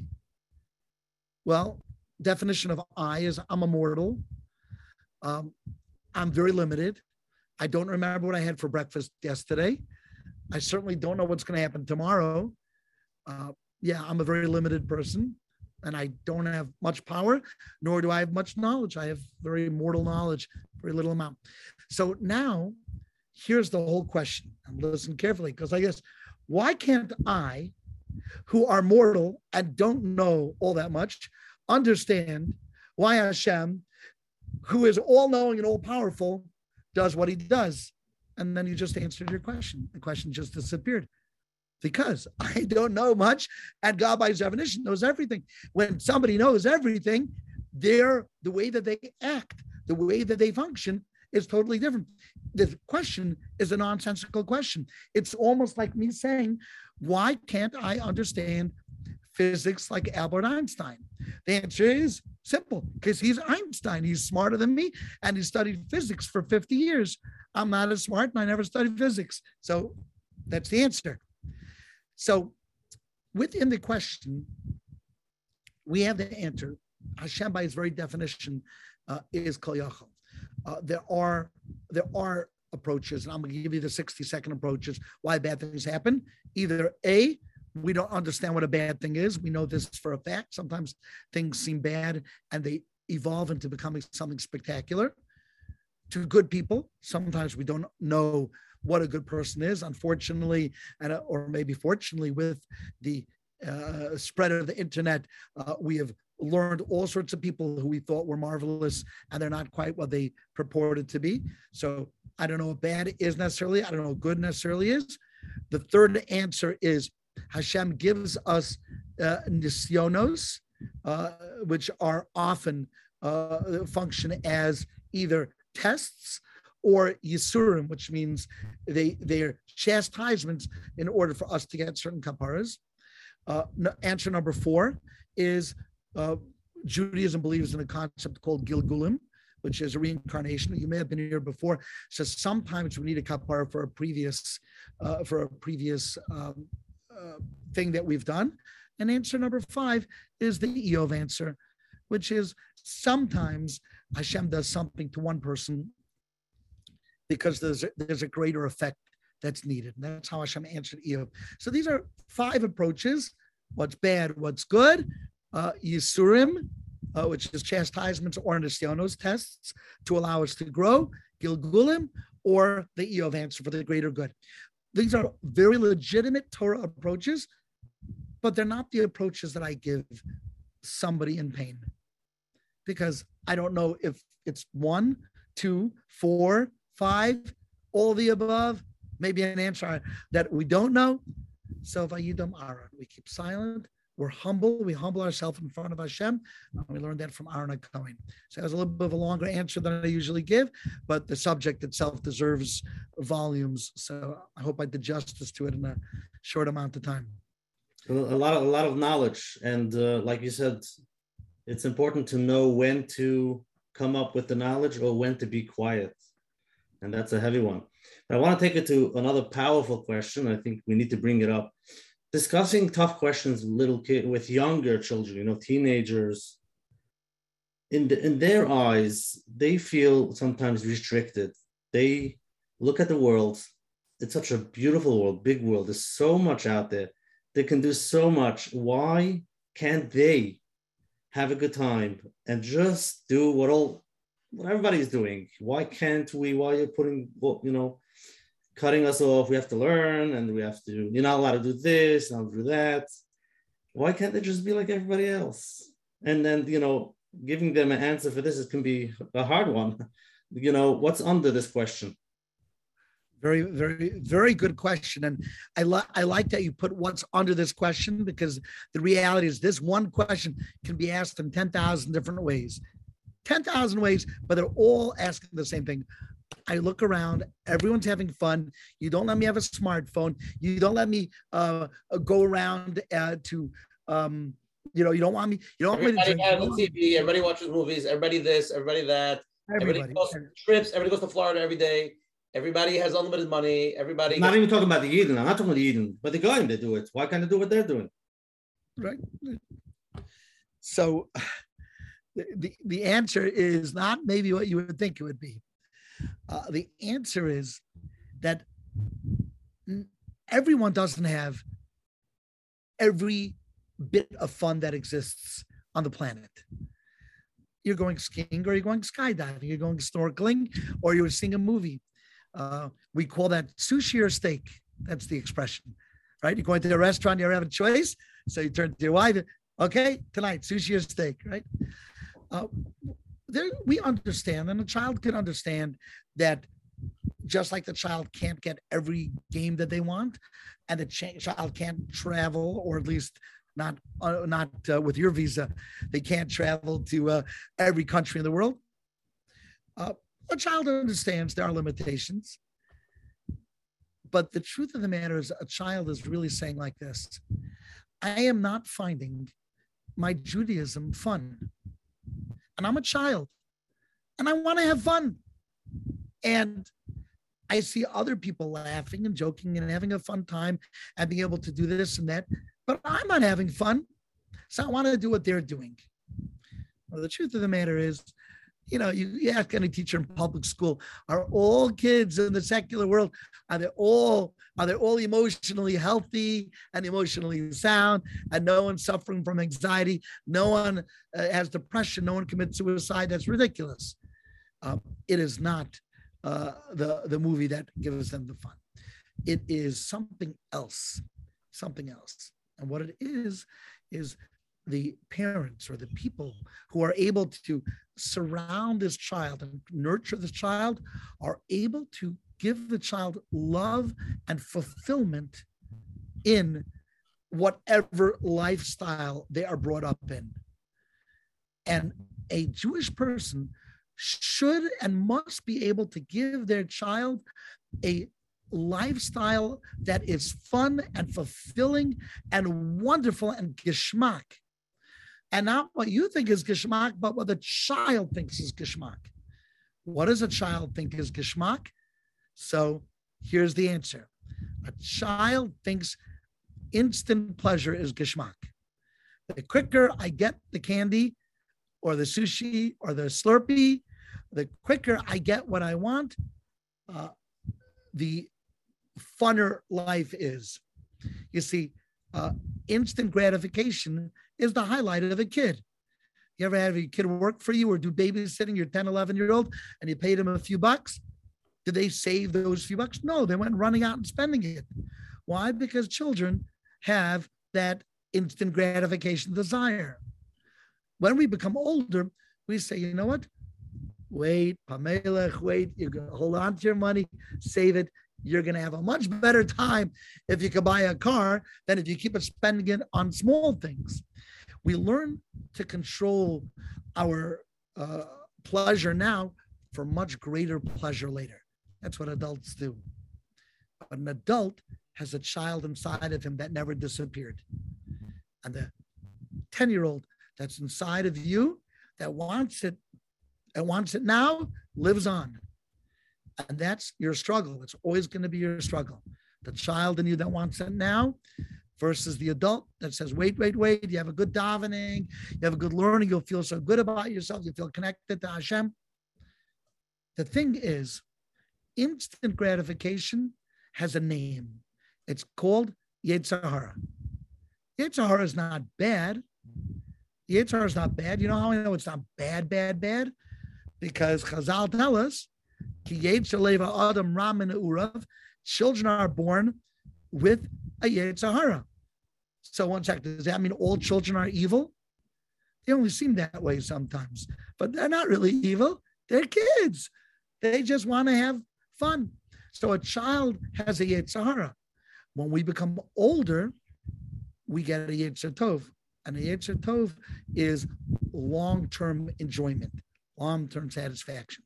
So a child is the Yetzer Hara, the instant, and the adult gets the Yetzer Tov.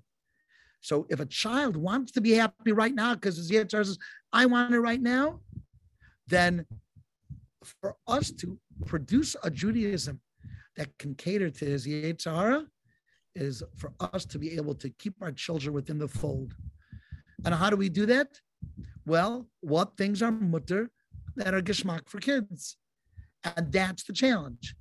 Watching a movie, not okay. Taking the kid out bowling, yeah, okay. So don't be too tired. Take the kid bowling.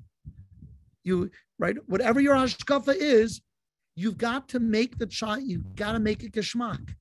I'll, I'll share with you a, little bit in our Shabbos home. So you mentioned we have a lot of people. It's true, we have a lot of people. But I, after the meal, sometimes I'll stay and I'll schmooze, but most often I'll say goodbye to my guests. They'll, they're all sleeping over. They'll stay up and schmooze. I tell my kids no, they come to my bedroom and they come and they play and they jump on the bed and they tell each other stories and they make plays. And it's special time with Tati and mommy because I want them to enjoy Shabbos. I want them to look forward. Yes, and I have a teenage son who likes tongue. I know this sounds very extravagant, but every Shabbos, my wife goes and buys him a nice chaticha tongue, and that's it. And you know what? For the child inside of you that may like a, a cup of a good scotch, get a good scotch. The child in you wants to enjoy Shabbos. It's not evil to enjoy a cholent. It's wonderful because the child in you needs catering as well. The child, we have to be able to make Yiddishkeit schmack, geschmack. And you know how I know this? This is going to blow you away if you're still listening. Ready? It says in Shema, why does it have two bases? It should say b'chol libecha. Say Chazal, you shall love Hashem b'chol levavcha b'shnei yitzrecha Yetzer.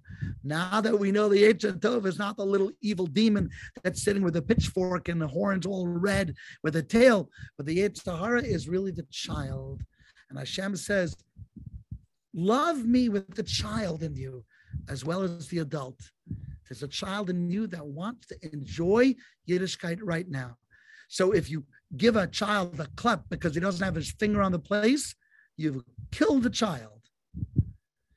The best thing you could do for your children in Yiddishkeit is to put the spotlight on them and give them incentives. Some of you know our family does music now. We started doing music. We put out many albums. You know why we did that? Because it was COVID, and I had a tremendous. I, I, composed music when I was young. I had an opportunity, and my kids. I want to put them in the spotlight. I want them to shine. I want them to feel good, because when the children have a good self-esteem, I have a healthy child. And when I destroy the child because I want to keep the child in line, and I go no, no, no when the child is not looking in the siddur, I killed my child. And who's going to repair my child after me? Who's going to make him love Yiddishkeit when I made him hate it? So it's not the video game the kid needs. He needs the instant, wonderful enjoyment that Yiddishkeit can offer, but we have to be smart about it. How do we give it to our kids? You know, Erev Pesach, you know what I do with my kids? We go out together and we go wine shopping and the older kids get $25 and the younger kids get $15 and I say arba kosos buy your own wine. What do you want? And the kids they're like okay i'm going to get the blue bottle the bartender the older kids oh i like dry wine. You don't like it but you you got to be sophisticated. And they buy their wines and they put their names on their wines and they have it hidden so the guests don't steal their wines. Because yes it's your seder it's your it's it's your yontif, and they all get afikoman presents. Not because I'm a rich guy, I'm not, but I want them to enjoy. Let them enjoy. I'm, I go out of my way Chol Hamoed. You know why? Because I know my kids who Baruch Hashem today are in Kol that tell me the chachamim. They tell me some of the best memories we have are the trips that we went on as a family, where you went out of your way to make it fun. That's for them. They don't want to be goyim. They know better they just they want their Yiddishkeit to be child friendly. Not asking that much. I had a guest that came on a while ago and he said that like talking about turning on kids Yiddishkeit. Said like the geschmack of cleaning Erev Pesach and baking matzahs. He bakes matzahs and things he does. That's like like people that go to hotels. He's not knocking. Some people that go to hotels and they say, "Oh, here it's all on a kit." They're missing the geschmack of the Yiddishkeit by just you know the point is doing things together, making it you know inspiring them, making it fun, an instant gratification slash Jewish version of it. You know what I mean? Did you?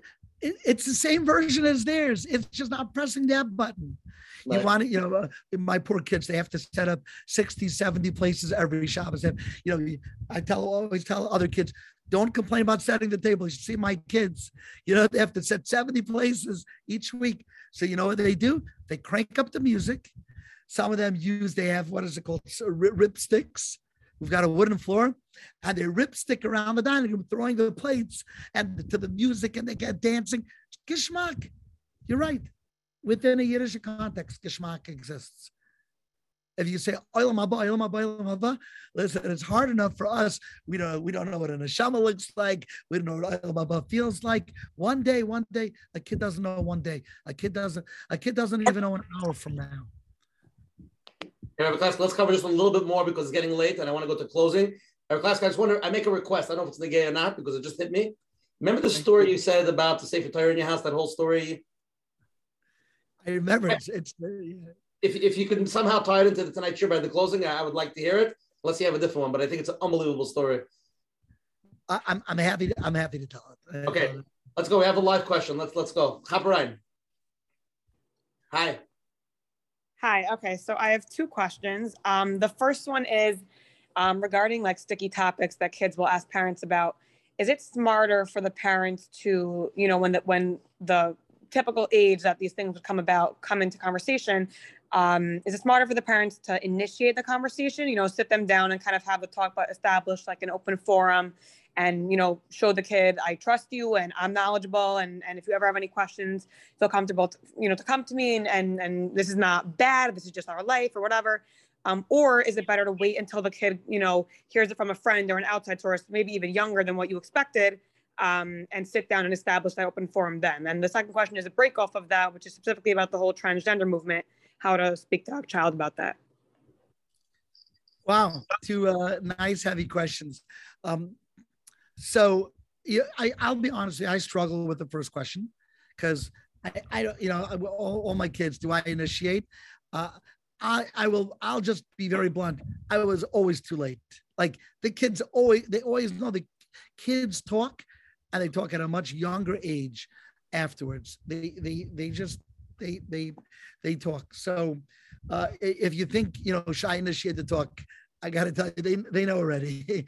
if they're old enough, uh, if they're old enough that you're asking, they probably know. um,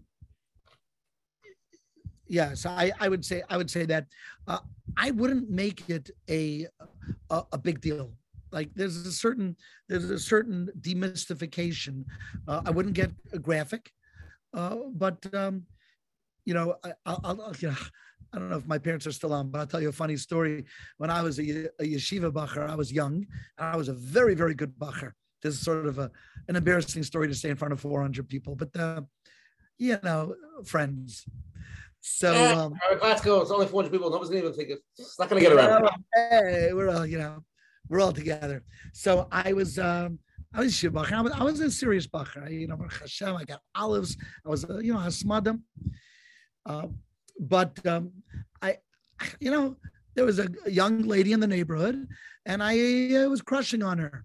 You know, I like, I like, wow, this is like she's pretty. Is my sister's friend, and I, I didn't know what to do with those feelings. You know? I was, I was uh, 14 years old, and um, and finally I decided I got to speak to my parents. And of course, I went the safe route and decided to speak to my mom. And I call her up and I said, um, I got to speak to you about something, but you'll never guess what. Because I was a good boy. Like she goes, um, uh, you like a girl. I'm like, oh, you guessed. And I was really, I was sort of like upset. Like she would think I would like a girl. Like, why would you think? But that is what I want to talk about. But I was upset that she guessed it. I said, okay, but you'll you'll never guess who. I don't. What do you think? She guessed it. Like probably this one. Like, ooh, I'm such an open book. Anyhow, so uh, I like, what do I do with this? She said, um, you know, maybe I'll have your your father speak to you, which uh, which is not the route I was I was uh, going for.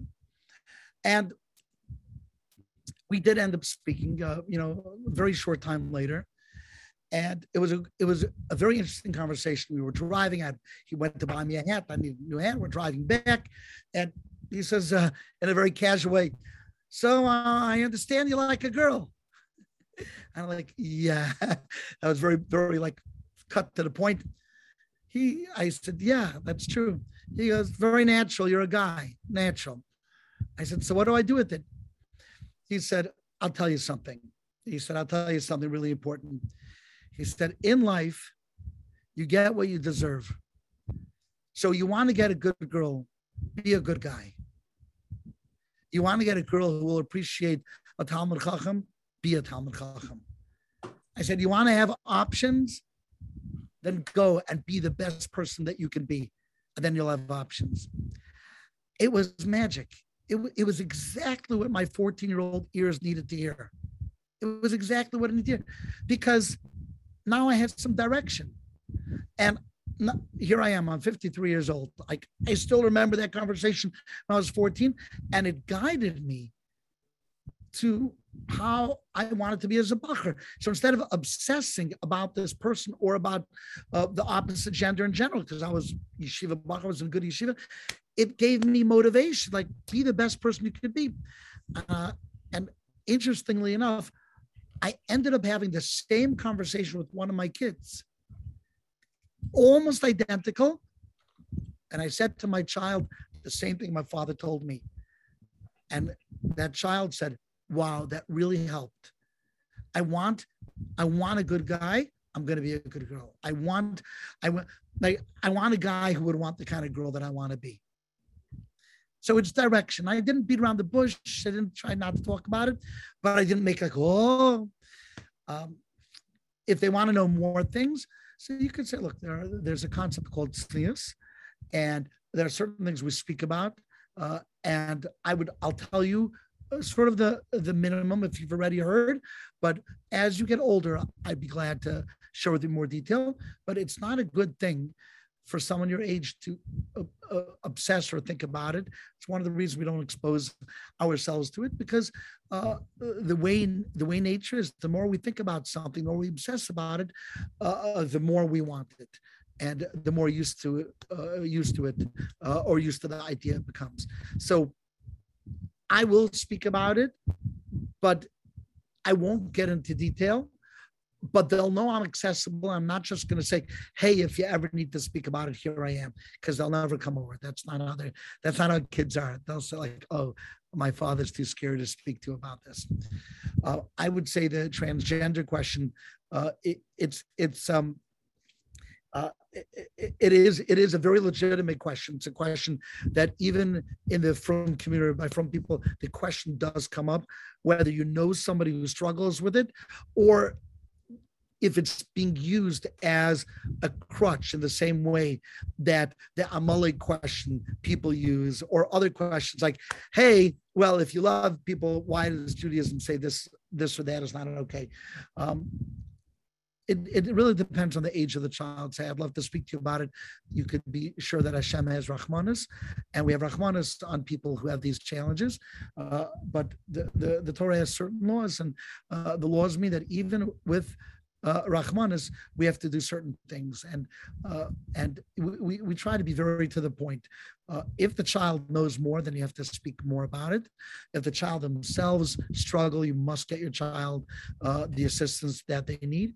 Uh, but but even now, because of the lateness of the hour, it's a big question. There are a few good books uh, about the subject. Some that speak speak about homosexuality, uh, transgenderism is the sort of the uh, the soup du jour, as we say, the soup of the day. So that is brought up a lot today but we, we always speak about things with compassion. And that's really what our children want to hear. They want to hear, especially if they themselves are not struggling. We say, no, we have a lot of compassion on them and they still have a chiyuv to do Torah. They should still do mitzvahs. And these kind of struggles, uh, we all struggle with things, and this is their struggle. And we, we love them. We love all Yidden.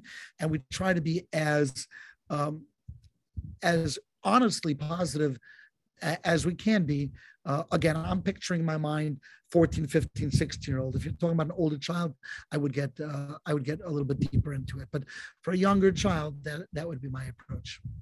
Rabbi let's, let's, I'm ready to go to closing, but I just want to ask one general question. Um, just asking because the person who asked to get this to get you on the share was a teenage girl, and I wanted to ask you. It's a very general question, and then we can go to closing, or maybe we could get to the stories. Rabbi Klatzko's amazing stories, maybe a song, whatever you want the question is what do you tell teenagers the ages 14 till 18 19 that are just not happy sad feel disconnected from yiddishkeit feel disconnected from everything? They feel lost. Hadracha where to start how to turn on that fire of connection to themselves to god to yiddishkeit just that that feeling you know? Like every once in a while i get like every other day but they have it more consistently. So how do we like what, what would you say to such, you know, to such a person, such a teenager? You're talking okay. to them, not to the parent. What did you say? Going to them? You're talking to them now. You're not talking to me. Okay, I'm talking to them. Okay, so I, I can't feel good about God if I don't feel good about myself. I, I need to feel good about myself. And, um, uh, you know, while the idea of self love could be overplayed, uh, it's a real thing. And uh, teenage years are years I never want back. And I never want to go back to them. It's the, the primary reason that I pay back all my all my loans, all my debts is I don't want to come back and be a teenager again. Because it is it is very, very uncomfortable to be a teenager. Uh, teenagers are growing physically. They're in an awkward stage. They don't know what to do with their bodies. Their school has become fiendishly difficult homework is given without Rahmanis, uh, the, the, the Hebrew and English, and um, then when, when they uh, then when they come to school, they are judged, judged, judged. Everything about tests and quizzes, and you you know you take in. There's a big A, there's a big F, there's a big C. So you're judged there. You're judged when you come home, and then, and this is again, a teenage girl. Oh my goodness, one of the thing, one of the reasons that I have tremendous kavana when I say Shelo Asani Isha didn't make me a woman is because there's I didn't have to deal with clicks. And if you're a woman and you dealt with clicks, I have three daughters who dealt with clicks in high school. He's my friend. She's my she's my friend. She's not my friend. I can't be her friend if I'm their friend. Okay, we both share friends, and now we're not speaking to each other. So it is no wonder that our kids are tortured souls. We got to be honest. It's it, it is very very very difficult. Uh, our our job as parents is to try to make you know the the root canal as uh, as painless as possible through being encouraging through making the uh, the the the icker, the icker, the main thing, the main thing, the the and and what's toughel, toughel.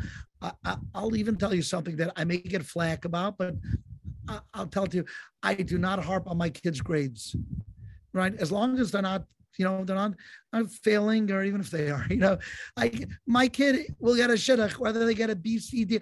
They, why do I have to make my kid feel like two cents because they didn't get an A? I, my my kids don't plan on going to Harvard, and and I can't afford Harvard, and I don't want them to go to guys school. Why do I have to torture my kid? I, say, uh, I see Rabbi Menachem likes that, right? no reason these poor kids are they're, they're tortured. So, on top of everything, on top of everything, we are living in an age where anxiety and even the word anxiety, which was never used when I was young, the word anxiety and, gives you anxiety. Right. It, it literally does. Like, oh wow, this gives me anxiety. Like a cup. Oh, this gives it, and and it's true. And and um, it's it's really great to learn. I'm just throwing this out there. It's great to learn how to control anxiety. It's an incredible skill to learn how to tell yourself different mantras like this is not dangerous. I'm not in danger. I'm going to be okay. This is happening. There are there are great ways of uh, addressing anxiety that are really important to talk yourself off of the ledge because your heart will begin to beat and you'll fall apart. And unfortunately, I, I, I work with a lot of people who anxiety has paralyzed them. So I, what I'm doing is I'm making the case for this young lady that you are not abnormal. You're you're the most normal thing on the planet, uh, or whoever you're referring to, uh, or whoever it is that we need to help out. A 14, 15, 16 year old who is going through stuff is normal. What's abnormal, what's a, what's freakish, is a you know your 11th grader was like yeah, cheer, rah rah rah rah. Right? Oh, I'm a geo. I'm this. Uh, right? That's not normal. That's that's that's that's hard. That's that's not real life. So the real the real question is are there parents who know how to support their child? And here's where it really gets tough because unfortunately unfortunately parents uh, have not been exposed to to this particular uh, podcast. They don't know that this resource is available uh, they don't know how to give their children the comfort and the self-esteem and the joy.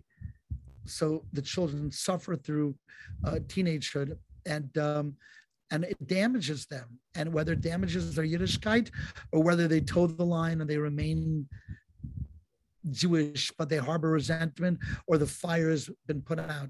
So it's not really the 14 15 year old that we need to address.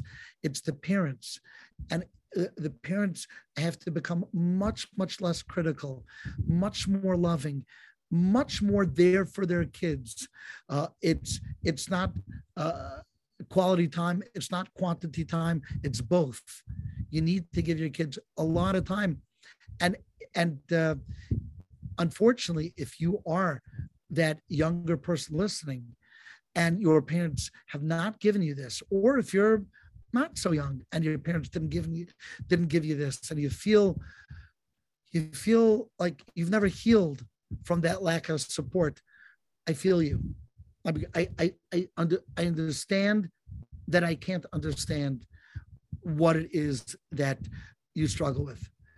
All i can tell you is that if you are zoche to raise your own family and have your own children, then all the things that you felt like you were missing growing up, give them to your kids. And and and maybe you know n- nothing is good to the extreme, but as close to the extreme as you can, with the love and with the understanding, and um, and with with a positive time, and that's the that's the nourishment. Those are the vitamins so I don't have to, you know, we have to make Yiddishkeit that way. No question about it. And we spoke about that before. But don't forget, you know, the parents are the most important thing in the child's life. And it is, it's scary, but it's in our hands to build or destroy a neshama or many neshamas. And we have to take it very, very seriously and read books. You can read Rabbi or Rabbi Orlowick's books. He's a, a relative of, of mine. Read his books. There are many other books that are that are very, very, very important to read be mechanech yourself. Read all the material that you can. Use what what works. Maybe uh, the uh, we can raise those kind of healthy children that will become healthy parents themselves, so that the cycle of uh, uh of uh, loneliness and depression can fade and be replaced with uh, with the love and with uh, with the positivity. Beautiful, Rabbi Klatzko. Tonight, whoa, you hit it out of the park. Too Thank much. You, uh, Thank you, Hashem. So Baruch Hashem, it's amazing. Rabbi Klatzko, you ready for the for the closing? You ready for the to knock it out of the park? You have good stories? I have, I have many. Is that the story that you want? That's, oh no, whatever, whatever you want. You, you choose. You choose. Let, let, me, let, me, let me wrap it up, and you you decide whatever Okay. Your, your share. I just want to say, uh, first of all, thank you for coming on tonight. It's a big chizik you came on, Rabbi Klatzko. I'm sorry for all the people that had questions we didn't get to, and some of the things that I wanted to cover that we didn't cover. Rabbi Klatzko, you know what that means? you got to come back, Rabbi Klatzko. I'm so sorry, but uh, you didn't fill the quota. We have another 17 hours to go. So I guess from now until the Rosh Hashanah, if you cover every Sunday, we should be good. So coming on tonight, giving so much chizik, so many people here, and um, such an open conversation, such a beautiful, beautiful conversation. I just have to say two interesting things that happened tonight while the show was happening. Somebody texted me that they never give up watching a movie tonight. They plan to watch a movie, and they turned it on, and they couldn't hang up, and they loved the share tonight. So I said we're going to make a new subscription instead of Netflix, Burnflix. So everybody can come Sunday night to Nachum Burnflix. It's better than Netflix, much better, cheaper, much cheaper, by the way. So Shkoyach for coming on. And also the second thing I wanted to say, the lady who's, who's on now, who said that she's looking for Mashpia, the, there's a lady that was on that that was uh, taught by by H Kodesh, and she she's going to hook up with her hopefully be mechazik each other. So a lot of shidduchim come from you know people being open and helping each other, and um, you know what I mean. I just have to read something because it's so powerful. Thank you. This is probably the most powerful and healing word said tonight in the wonderful class. Many adults struggle with pain from the younger years. Thank you for understanding your support. So Murray Gazach. So again, Rabbi Klatzko, thank you for coming back on. Tonight's share again, we said is is Tzaddik Beis Benzion, and it's and it's with Gematria Hashem uh, Hashem Lekecha Hashem Alech. You know, it goes with you. It's ninety two. So um, it's amazing, and um, thank you for coming on. Again, if anyone wants to join the chats every Sunday, um, I could WhatsApp me at 848-525-0066. Say my number, and I'll send you every Sunday the flyer. And you can sign up by menachembernfeld.com um, and he'll send you the emails that have the shiurim and the the the replays as well. Rabbi Klatzko, if you people, I'm, I'm going to read you the text, and you answer how you want to answer. Okay? Sure. The question is this: How do I get in touch with Rabbi Klatzko? Can I come to Rabbi Klatzko for Shabbos? Can I have Rabbi Klatzko's cell phone number? Can I have his address? So, Rabbi Klatzko, whatever information you want to share, please share, and then I'm going to continue with my speech. Okay, that's um. So I I I'm I'm going to give my cell number on condition that you have to use WhatsApp. Okay, so I know it's very dangerous, and and be patient with me. I do try to answer everything. Okay, but, listen. Uh, worst case scenario, you'll have to get a new cell phone number. You know, I, I will tell you something. I I I felt for many years, uh, the job of a rabbi is to be there for people, and if you're not there for people, then what are you doing being a rabbi? People need to be able to reach you. So I'm not the people. I'm not your rabbi. You, I'm sure you all have your own rabbis, but it's always good to have somebody as a backup, backup, backup. So uh, yeah, I'm, I'm happy to do that. It's a really easy number. It's 212 Shabbat. 212 Shabbat. That's my number. And uh, I'm happy to try to respond when I can. 212 Shabbat. That's 742 2228. do you have like email? Somebody, somebody wants to send you a question? You yeah, Ra- Rabbi Klatzko at Gmail. How do you spell Klatzko? K L A T Z K O. Okay, beautiful. So thank you for that. And uh, again, everybody's here for the first time every Sunday night at 9.30. On this Zoom ID, we have different shiurim topics. The only time that will not be every Sunday night will be next week because me and Menachem are not going to be here next Sunday. So we'll be the, for the first time on a Monday night. February 28th, we have an amazing event. Rabbi Soma Ginsburg, Hasidic Rebbe, that was a Stromler Israel, good friend of mine. Um, and he's also actually a CEO of a publicly traded company. The guy is one in a million. Um, genius of a person. I love him very much. Very, very dear friend of mine from many years ago. He's going to be talking about how do we get to where we want to go. He's going to tell us the magic secrets to achieving your life goals. It should be a powerful deep program. Please join. Tell your friends to come. Again, if it works, definitely worth it. If it doesn't work, I'm sure you're going to learn something. And again, everything tonight is recorded. It'll be available on menachembernfeld.com around uh, 2.30 a.m. tonight on YouTube. and it will be on his website tomorrow, menachembernfeld.com. If anybody has any questions from Menachem or anything, please send it to coachmenachem at gmail.com. Um, if you have any uh, positive comments or anything or negative, send it. We love to hear any ideas. We're open, as you could see. We're, we're here for the people. There's no agenda. We're here just to Mechazik Kleisol, just like Rabbi Klatzko. Tonight's share again is share 92. If you want to hear it on the phone lines, it'll be up tomorrow. On the phone number is 848-777-GROW. And I'd like to thank all our advertising sponsors for promoting us, Lakewood Scoop, Rabbi Yanif from Zak, Chayil Kaf and Shul Summer from JCN, and OK Clarity for collaborating with us to bring greater health and wellness to the Jewish community. OK Clarity is the online platform for mental health support. The Jewish community you can go to okclarity.com. You can find the best therapists, coaches, nutritionists, engage in forums, and stay inspired. Links will be, be sent after the show together with the recap of Rabbi Tzion Klatzko. We're going to go now to the closing words. Please stay on. Rabbi Klatzko is going to give us a story. The last two stories are from Rabbi Klatzko. Stayed with me for a long time. So don't hang up. It's going to be worth it, especially if you're here already at 12 o'clock at night. So you sleep, uh, you know, uh, 20 minutes less. Coach Menachem, I, I, just want to recap before Coach Menachem goes.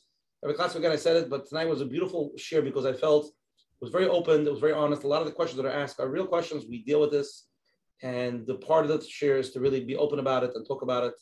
And I feel like uh, I feel like it's a tremendous chizuk. There's so many hundreds of people that are here tonight. Was over like 1,200 people here tonight total. I'm sure thousands of people will hear it, and it should be a big chizuk and a big success for you and your family and for God's Klai I think on a Sunday night, you can have so many people here. It's a Kiddush Hashem. Coach Menachem, wrap it up. Thank you very much. Thank you, Rabbi Klatzko. Like Asha said tonight, it was really, really powerful. The, the positive feedback is pouring in already on the chat over here, which is really, really amazing. And like we discussed tonight was the tough questions, but really to understand what's behind the tough question. There's a person there. There's a person. He's trying to figure things out, a girl, a boy. And like we said, it boils down many times to the adults that are struggling, that they didn't get what they needed when they were young or now to, go somewhere to understand not really the question. Yes, yes, we try to understand what's going on to make sense, but really under the question, who am I? You know, self love or whatever it is, where am I coming from? You know, why am I not happy or whatever it is so when somebody comes with these questions, understand, okay, well, listen, but be there, just be there for them and be there for yourself, which is very important. So if us adults can be there for ourselves, then eventually we can be there for our kids. And if we can be there for our kids, it goes on, they'll can be there for theirs. So thank you very much. And uh, yes, we do need to have a, uh, that you come back because there's a lot of questions. And again, all these powerful questions that we love to hear and the way you say it is is really um, very positive. Thank you. We're seeing Glasgow. Leave us with divrei chizuk. Give us a story. I want to not sleep tonight. I want to be up the whole night. Let's go. well, I, I uh, I'm, I'm going to share with you uh, a story slash idea. You know, Picasso and Dali, when they used to go into restaurants, they would uh, they, it would be it would be time for them to pay. And when they got the bill, they would say, "I can either pay the bill. You know, perhaps it was a very expensive steak and wine. I could pay you your two three hundred dollars, or I can draw a little drawing on this napkin and give you the napkin. What would you like?" And a smart uh, restaurateur, owner of the establishment, would say, uh, I would like the uh, the scribble on the napkin. Why is that smart? Well, today, if you could verify that it was a Dali scribble on a napkin, uh, you you know you're talking a minimum of fifteen twenty thousand dollars. Now, if you've ever seen, and I have seen those kind of scribbles on those napkins, I could draw them. There's nothing about them that is amazing. So why are they worth fifteen, twenty thousand dollars? The answer is because of the name on the bottom. The name says who the artist was, and the name says Dali, or the name says Picasso or Chagall. And because they're the artists, that's why it's valuable. I want to tell you something so beautiful. It says in the Pasuk, Bone Yerushalayim Hashem, Hashem You're the builder of Jerusalem. You're the one who gathers in those who are far flung, those who are scattered. You're the one. So Hashem, let Mashiach come. Let's get the Beis Hamikdash rebuilt. And Hashem says, but don't forget, I'm one more thing. I am Harof Lishfure Lev.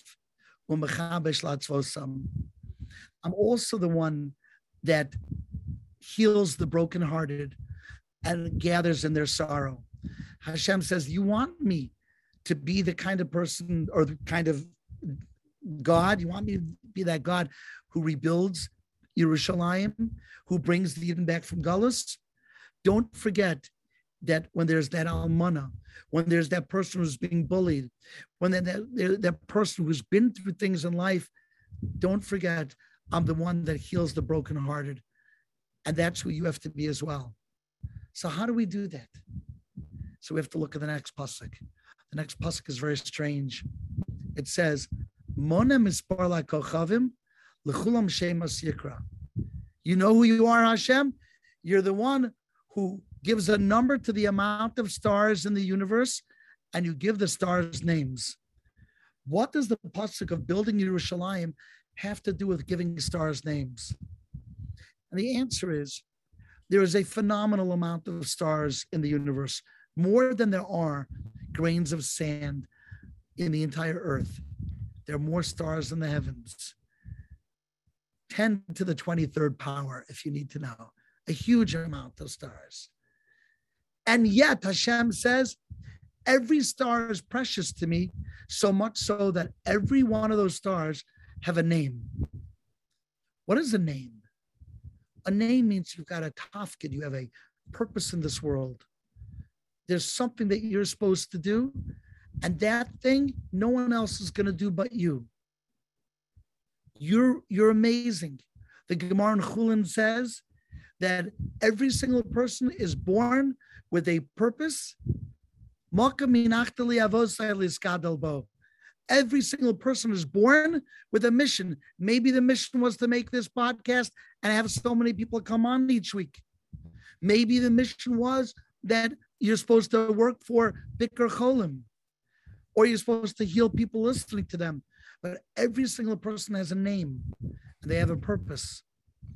The thing is, some people are more geschmack, and some people they're just they're not they they're not so cool they're a little compromised when you look at their demeanor. They're the person shul who people may call a nachschlepper. And it's unfortunate. However, they're amazing. You know why? Because Hashem made them. I want to tell you, I have, I own these pillars, these stained glass windows that were made by an artist named Tzvi Rafaeli. He's a very famous artist. And somebody, the person who gave them to, to, to our family, had told me about it for years. They said we were friendly with Rafaeli and we commissioned these stained glass windows, but we had them in the backyard and they sunk into the ground. If you ever want, you could dig them up and they belong to you. And I always said, Nah, I'm not interested. What am I going to do with stained glass windows? And then one day I said, you know, maybe I'll go check them out. It was years after they mentioned it to me. And one day I hired a few people and we went with shovels and we began to dig where these stained glass windows made by this very famous artist were supposed to be. We dug and we dug and we uncovered them. And we pulled up these stained glass windows from the earth. And they were so filthy with mud and with grass and with stains that you couldn't see that they were we just saw they were square or rectangular. So i took a hose from these people's side and i began to hose them down. And as i did that the mud and the dirt and the grass began to slide off. And then the sun shone through these stained glass windows and they were stunning they were gorgeous and we boxed them up and brought them home and we made them so beautiful in the house so someone said to me when you pull them off out of the ground and they were full of grass and weeds and worms crawling up and down, why? Why did you continue? Why did you bother? And I said to them, because you're forgetting something. At the bottom of each stained glass window was a name, Tzvi Rafaeli. So it was worth it, even though they were full of mud and dirt and weeds. Sometimes people are full of dirt and mud and weeds. You look at them and they're just not, they're not so appetizing. I like to hang around the Geschmack Chevron shul this person's less geschmack. This person's not the kind of person who I could see myself schmoozing with or befriending. They have some dirt on them. They've been through stuff in life. Maybe their parents didn't understand them. Maybe they don't understand themselves. Maybe they've been through divorce or heartbreak, or maybe they've had death, or maybe they've had terrible experiences in our community or in other communities. We don't know but it affected them in a way that they now seem to have just all sorts of lichlich, all sorts of dirt on them. But instead of casting them aside, instead of giving up hope on them, understand they're worth trying to clean, clean out. They're worth trying to acquire. You know why? Because you know who the artist is who signed his name by every one of these people? HaKadosh Baruch Hu. There's no artist like Hashem. And Hashem said, You think a star is impressive? A star is nothing but a nuclear reaction. It's just hydrogen becoming helium. That's all a star is. And yet, every star gets a name, has a tafkid. How much more so does every human being have a tafkid? The final story I tell you is there was a group of students at my house and they were listening to me saying, You all have a purpose, you all have a mission. And this young lady comes over to me afterwards and she said, I don't have a mission. I can't do anything. I said, Why would you say that? She said, Look at me. And I did. And unfortunately, she was born with some very, very severe deformities. Part of her face drooped It didn't have muscles in it. So it looked like she was frowning and her eye was droopy. Half of her face was fine. It was a very difficult deformity to look at. And one of her legs was much longer than the other one. She walked with a hobble. And she said, I have no purpose in this world. When you hear that, your ears should sting. Ouch. A person to say, I have no purpose. It's like when I say, My name is Benzion Klatzko. What's your name? Eh, doesn't make a difference what my name is. I'm just, um, you know, I'm Goldberg, I'm Klein. What do you mean? Hashem made the whole world for you. You're worth it. Not a joke, not cliche, not glib. Hashem made the world for you. Very famous saying by the Lubavitcher Rebbe. He used to say that your birthday is the day that Hashem decided that the world needs you to continue. Without you, there's no world. But an empowering idea. And so I told her, You're wrong. You're supposed to do great things. And she says, like what? Usually I don't try to tell people what to do. Ideas have to come from the inside. We have to find our own causes. I, I, I understood she needed something. So I said, I'll tell you something. I was just in Israel. And I stood next to somebody at the bus stop, the Tachana. I was an older fellow. And I looked at his shoes. And his shoes were so beaten that the top of the shoe and the bottom of the shoe, the sole of the shoe, were being held together with duct tape. He had rolled duct tape around the top and the bottom just to make sure that his shoes st- stayed together. That could not be waterproof. These are the shoes. It's clear he doesn't have another pair of shoes. I told this young lady, you know, we're in America. We don't have an extra pair of shoes. Let's be honest. We have 10 extra pair of shoes. We have the shoes we bought for this wedding and that wedding. We have the shoe we bought for, for our walking, our jogging that we never did. We've got the shoes for our relaxation, the shoes that we thought were comfortable when we left the store. They weren't. We got a lot of shoes. I said, how awesome would it be to collect those shoes, all those shoes that are sitting in the closets in in in all over all over. Let's collect them and let's send them to Eretz Yisrael. That's my thought. That's what I told her. And a few weeks later, I get a call from a man. The man was her father, and he said, "Rabbi, I I got to ask you something." He said, "I've got." 20 crates of shoes sitting in my living room what am I supposed to do with them? I said, Excuse me? You're her father? She actually did it? He said, Oh, she didn't just do it. She hobbled around Flatbush, knocking door to door.